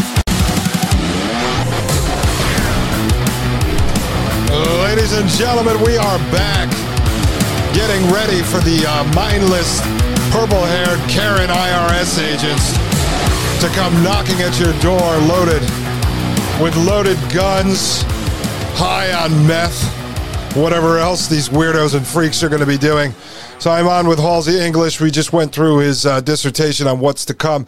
Halsey, before we jump into, uh, I just want to review the source material that you provided quickly with you. Uh, sure. We'll just go over each of these real fast, and you can explain. Uh, people want to look into it, why this information is important. But I want to ask you something that kind of, in, in sort of this new uh, white pilled world, here it's the gold pill. What are people gonna end up? What, like, what can they do about this? Can they get around it? Everyone is looking for solutions. I'm starting to believe that a lot of this is not going to be avoided. I mean, do we run away and live on a farm like the Amish? Do uh, we file our taxes better? Do we vote harder? I mean, what do you think in the end? Like, how do you end up escaping this system as much as humanly possible? So I don't have an exact answer to that, but the best I can come up with is that in order to be apart from the system, you have to give yourself the tools to be apart from it. Because I mean, it goes back to you remember that that old poem that they wrote about the Holocaust. That first they came for the Catholics and I didn't speak up because I wasn't a Catholic. Then they came for the Jews and I didn't speak up because I wasn't Jewish. And then when they came for me, there was no one left to stand up for me. Like that's where we're at right now is just that people are are keeping their heads down to avoid you know drawing attention to themselves. But how do you how do you get away with detaching from a system that's so all encompassing? You learn to work with your hands. You know you learn to to cook. You learn to grow food. You learn to do the things that if it comes down to it maybe can be the difference between living in a in a dishwasher box or being able to do something about what's going on and and that's the best i can come up with i'm not even saying that that's the ultimate solution Oh, know. Look, I agree with you. I mean, that's the stuff that I'm working on uh, in my personal life. I mean, to be able to uh, manufacture and produce and breed and grow uh, things on your own land and be able to set up a local bartering network where you can trade for the things you can't produce and manufacture. But in the end, I, I mean, this because I don't like to go into black pill territory because then then people will just give up and you don't want people to be depressed. But in the end, with a system like this, this is why I think it was important to do this show, is because there are a lot of people who write to me and say, Oh, you're so dark. Oh, you have a slave mentality. It's not that I have a slave mentality. It's just that we understand the systems that are in place, the technologies that exist, the games that the uh, puppet masters are using to create SJWs, to put them in this position of power, to use against you if you try to run away to a piece of farmland that eventually you know, they will come for you. You can't just say, I'm leaving, bye, I don't want to be part of this system anymore, I'll see you later, because this does all stem from sort of progressivism and Marxism and leftism, and their whole philosophy is to like seek out and destroy. They're expansionist. They don't let you just leave. You don't get to say, hey, I'm going to take my stuff and go. I don't want anything to do with you anymore. Well, number one, they they can't let that happen because they need you to pay for it. And number two, I mean, we used to make these memes. Remember back back in a long time ago, where it would be like someone someone with their face on the curve about to be curb stopped and it says don't worry just trust the plan like right. it, it's it's not black blackpilled to say that we're in a very precarious time and there's we don't have a, a straight up solution for you because i i don't like it's not blackpilled it's just reality. Like if if they're doing all of this stuff if they're preparing to to make a move against you or your family or anything like that it's not blackpilled to warn you. And it's not like a violation of some kind of social norm for us to be able to say we don't have an exact solution for you. But that's where we are. And it, it's time that, that you kind of get on board with that that that maybe you're the one who has to come up with the solution because maybe i don't have it i'm just telling you what i see so i i hope that we can come up with a solution. Oh, definitely. I, th- I, mean, I think that's you have to have these conversations in order to understand uh, where we're going, and then you can figure out how to best navigate it in your life to the extent you want to. In the end, it's individual choice. I mean, if you want to live within this system and comply with these people to the point where you know, I, I hate to use it, but but to the point where maybe they decide they are going to send you off to the concentration camp. Maybe they are going to say, you know, work will set you free. You could work here until we decide that you're going to go in the oven. I mean, you don't know where this is going to go, but I, I know bending over and complying with these guys and then not trying to at least devise an escape plan is probably not the best. And if you look back to Paul Revere riding on his horse with his lantern saying the British are coming, imagine if everyone turned to him and said, the goddamn black pillar, be quiet. Right? nothing, nothing bad is coming. We're just going to sit here and wait it out. You know, uh, yeah. uh, I just thought of that image while you were talking. So I have your uh, notes up on the screen, your sources here. So you broke it down into the ATF uh, compiling database of gun owners, number of total police and law enforcement, uh, red uh, flag laws and so um, I had pulled up all these articles ahead of time, and I'll just flip through them while you talk about them a little bit. Uh, I mean, not in detail in each article, but the reasons why you included them in your uh, source material. So this first one is um, ATF compiling secret firearm registry targeting law-abiding gun owners. Well, I mean, number one, it's completely against the law. Like they're they're absolutely not allowed to do that, but they do right? And there's there's really nothing you can do about the fact that they're doing it because they're openly telling you that they're doing it. So if you're wondering where are they going to get the lists, where are they going to figure out who to go after with these purple haired audits or or anything like that, there's one source right there, and it just shows you that they they're they're still just bringing in the data that they can in order to come after you. Yeah, last year you uh, you had an article from last year, which was Biden administration has amassed records on 54 million gun owners in 2021 during a new crackdown on firearms owners. I mean, 54 million gun owners in the Biden administration. Now, prior to that, what the federal government did not have a database that large. No, they didn't have any database at all. In fact, the way they're getting it is that the law, and this has always been a kind of backdoor way that they can compile a gun registry is that all of the federal firearms licensed people that um what's it called? They have to keep records and hold on to them for a certain amount of time in order for you to have your license. But when you go out of business you can destroy them. But if you've gone out of business before 20 years is up ooh then you're in trouble because now you have to turn them over to the ATF and that's what they're using right now in order to compile these databases is all of the federal firearms licenses that went out of business and turned over their records to the ATF. They're complying, compiling a searchable database so that they can list all of those gun owners. Wow. Now, all of this information you provided on uh, full time law enforcement officers in the U.S. from 2004 to 2020, uh, and you provided a lot of uh, references on this. Was this all uh, in relation to what we were talking about to show the size of the um, police force nationwide from local, state, and federal as compared to what the IRS is going to be with 170,000 agents? Yeah, absolutely. It's just to show that the sheer size of what they're looking to do in in terms of hiring of these IRS agents is out it's out of control. It's the amount of, of law enforcement agents that are going to be granted the power by the IRS is just it's staggering. It, it really is in in the amount that they're going to be able to do this with. And good luck. Yeah, I mean, I mean, it really is insane. What is this? Um, you've got a discussion draft, uh, Senate, United States, a bill to make our communities safer. Which one is it? Uh, it was. Let's see. Oh, that's under red flag laws, I believe. It was a a link to a bill that you had, a bill to make our communities safer. Yeah, that's that. That's just on how they're. That's how they're selling all of the red flag laws. Is that okay. these are are harmless laws that are just there to make make everybody safer. Now let me let me ask you this question while we're on that. So, I mean, with the idea of uh, of guns uh, you know, coming from the founding to basically protect yourself against your government when it becomes, you know, tyrannical. Uh, in okay, so the people in power are never going to show up at our doors, right?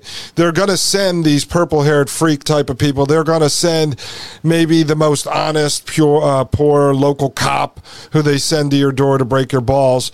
Um, the guns are good if if we go into chaos and BLM types start running out of the cities into the suburbs and the rural areas and raiding your house. You could protect yourself. You could protect yourself on the street.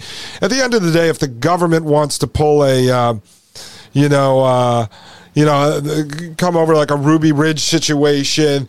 Uh, they're going to take over your house. But why do you think they want to take guns so bad when they can supposedly laser zap us from satellites? Uh, or what the new technology will be like a social score system, which is just to turn off your CBDC, your central bank digital currency wallet, and you just won't be able to spend money. But why do you think they're so afraid of the guns? Is it because at the end of the day, they are just flesh and blood and they know those get, can be turned against them? It's because in the end of the day, this whole idea that they could just nuke us out of existence is has always been ridiculous. Because you know, Iraq, Afghanistan, Vietnam, they all proved that you could have the most powerful military in the world, but guerrilla wars are next to impossible to win. Right. And there are so many guns in this country that they can't just come take them. And they need to take them because the, the deep state, the government is out of money all of the all of the things they promised you all the social security all of the welfare benefits all of the tax incentives everything that you paid for and been promised your whole life is gone. The money isn't there and it's not coming back. We don't have a new way to make it. Where everything we're doing right now is basically done on debt.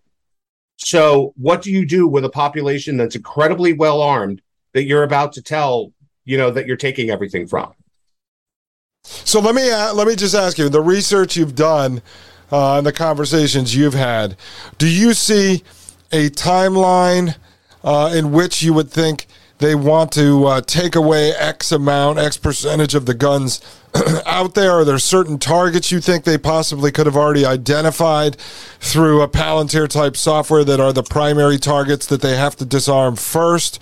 Um, how, how do you think that works? Do you think they're trying to do it in the next year, two years, 10 years, 20 years? How, how do you think they're going to do this? So the the whole point of of our electoral system right now is that the Democrats are fighting a zero sum game. The conservatives are not. Okay, so they can't just come out and blatantly steal the elections because even last time when everyone claims they blatantly stole them, they didn't blatantly steal them. They blatantly controlled voting behavior through information. But they can't just come out and go, "Oh, by the way, haha, like you you thought your guy won and they didn't." Because just the sheer infrastructure you need in order to to fake that level of control is at the very least dangerous for them. Because remember, they want to hold some level of legitimacy. But if they win any election in the next 10 years where they get the House, the Senate, and the presidency, right? And it doesn't matter by really what margin, just they get all three. They'll end the filibuster, they'll pack the Supreme Court, they'll pass law after law after law, gun control, you name it, and they'll just go about it the traditional way. And if things aren't working out, they'll go to plan B.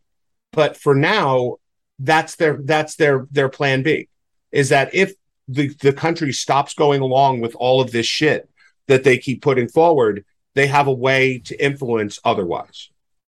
Yeah, and if not, they're just going to. I, I mean, you think they're going to utilize? Well, they're going to utilize a lot of tools. Um, But one of them is going to be to, to bankrupt you out of existence utilizing this new administrative force. Yeah. So what? So big picture here. What do you what do you see is coming, and what do you think? What do you think in the next? Uh, you know, let's just say, short of elections, what do you see happening over the next five years in like the United States? Um, you know, in Western society. Well, I think they're going for the kill shot right now, and I think Republicans are are botching it. Like, there's a whole bunch of stuff that's going on that either the Republicans are the most uh, idiots, you know, in the way they run elections, or they just believe they live in a country that doesn't exist anymore. Because Roe v. Wade being overturned was a big conservative win. If anything, just seeing the fury of the left was was beautiful in and of itself. But when Obama at the Supreme Court with gay marriage, he didn't come out the next day and start putting in laws in place for tranny bathrooms and, and all of this. He just kept his mouth shut and just let it happen. And now, less than what, 10 years later, it's completely accepted that gay marriage is just part of our life. The Republicans could have done that. And they, instead of taking the win and then deciding, like, okay, how are we going to move forward at the state level with, with abortion? They have people running out saying having your rapist baby is healing and and you should be doing this. They're banning abortions for like dead babies and and incest babies and stuff like that. They're actually turning the electorate against them almost seems on purpose because after all it's their principles. But at the same time, the Democrats right now don't have enough to just win on outright. If they do, all of these plans will still be in place. They'll just they'll be put in place with no opposition. But if the Democrats don't win the elections in 2022 or 2024, then they'll just do this with some level of opposition, but they'll still pull it off.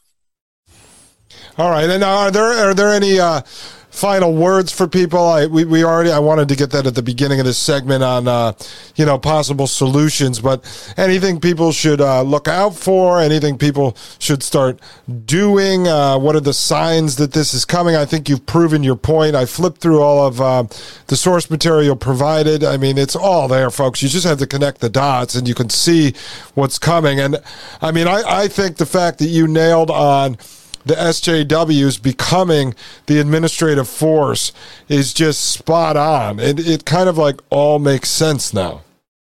Yeah, it's it's just what you should do is is a focus local.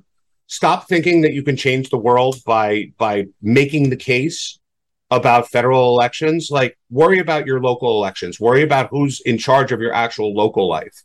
And as I said, start thinking of things you can do if the system starts to collapse and you have to find a way to do it without them you know like if you if if you become a plumber then and and it's something you can fall back on then you don't have to worry so much about not having social media accounts or anything like that. It's something you can do that's valuable to your local community. You you have to have these i mean i did it. I became a master gunsmith. I took introductory blacksmithing courses. I took welding courses because i want to have value if this whole computer system just stops working for us or becomes just nothing but surveillance in the, in the near future, I still need to be able to feed my family. So no, it's great. Start- well, well, it's great you mentioned that because I was going to say in your regular life, you're in, you know, business, you're in tech, you're in uh, marketing, you're in journalism, and uh, I know you've been you've been pushing that since even before COVID for people to start to uh, learn trades and get and uh, get um, start to um, gather skills that they could utilize outside of this uh, current like technological system. Yeah, that's that's all you can do right now. Yeah, and then would you and, and would you encourage people? Uh, you know, it's become a trend since COVID. I know prices are going up, but there's still some affordable stuff out in Western Pennsylvania, out in West Virginia. Do you encourage the people, if they have the ability and the means, to start to try to figure out how to at least get some land that's further away from cities outside of uh, suburban areas? I think if you can do it, do do it. But at the same time, I mean, maybe it's worth just buying a piece of land that if things get really bad, you have the, the land to run to. But if things don't get very get really bad, you can develop it and sell it. Maybe you can still get tracts of land for next to nothing. And if if you're if you're willing to go out there and and you know maybe maybe forego buying a new car or forego I don't know going to the grocery store because now that costs a thousand dollars. You know, like if you're willing to do any of those things and and invest in yourself, invest in in learning a trade, invest in a piece of land, anything like that, it'll probably be better off for you long run than if you just sit back and and you know try to make yourself feel better by saying, well, hopefully they won't come for me. Hashtag trust the plan, baby. Exactly. Trust the plan. Yeah. Definitely. It worked out great for a lot of people. And the last I heard, Trump will be installed as president at about, was it 3.15 in the afternoon? Something like that. Tomorrow. That's what I heard. Later today. Yeah, Mike Lindell told me so. Mike Lindell brought it up, and um, there was also I saw something that they got some information from Hillary, who's down in Gitmo, that they'll be able to do this and whatever. Well, she's being tortured and prosecuted by John McCain, who was actually a good guy. And the reason why he put his thumbs down to block the overturn of Obamacare was so that that would lead us up to the tyranny that happened under COVID so that Trump could prove to everyone by showing what tyranny actually looks like. so exactly. All right, Halsey, I appreciate it very much. Uh, we'll talk again soon. Thank you. Have a wonderful day, ladies and gentlemen. This is Dustin Gold on the Dustin Gold Standard right here on Paine.tv slash gold. The Matrix is a computer generated dream world built to keep us under control in order to change a human being. You're listening to the Dustin Gold Standard on Paine.tv. Join the discussion at Paine.tv slash gold.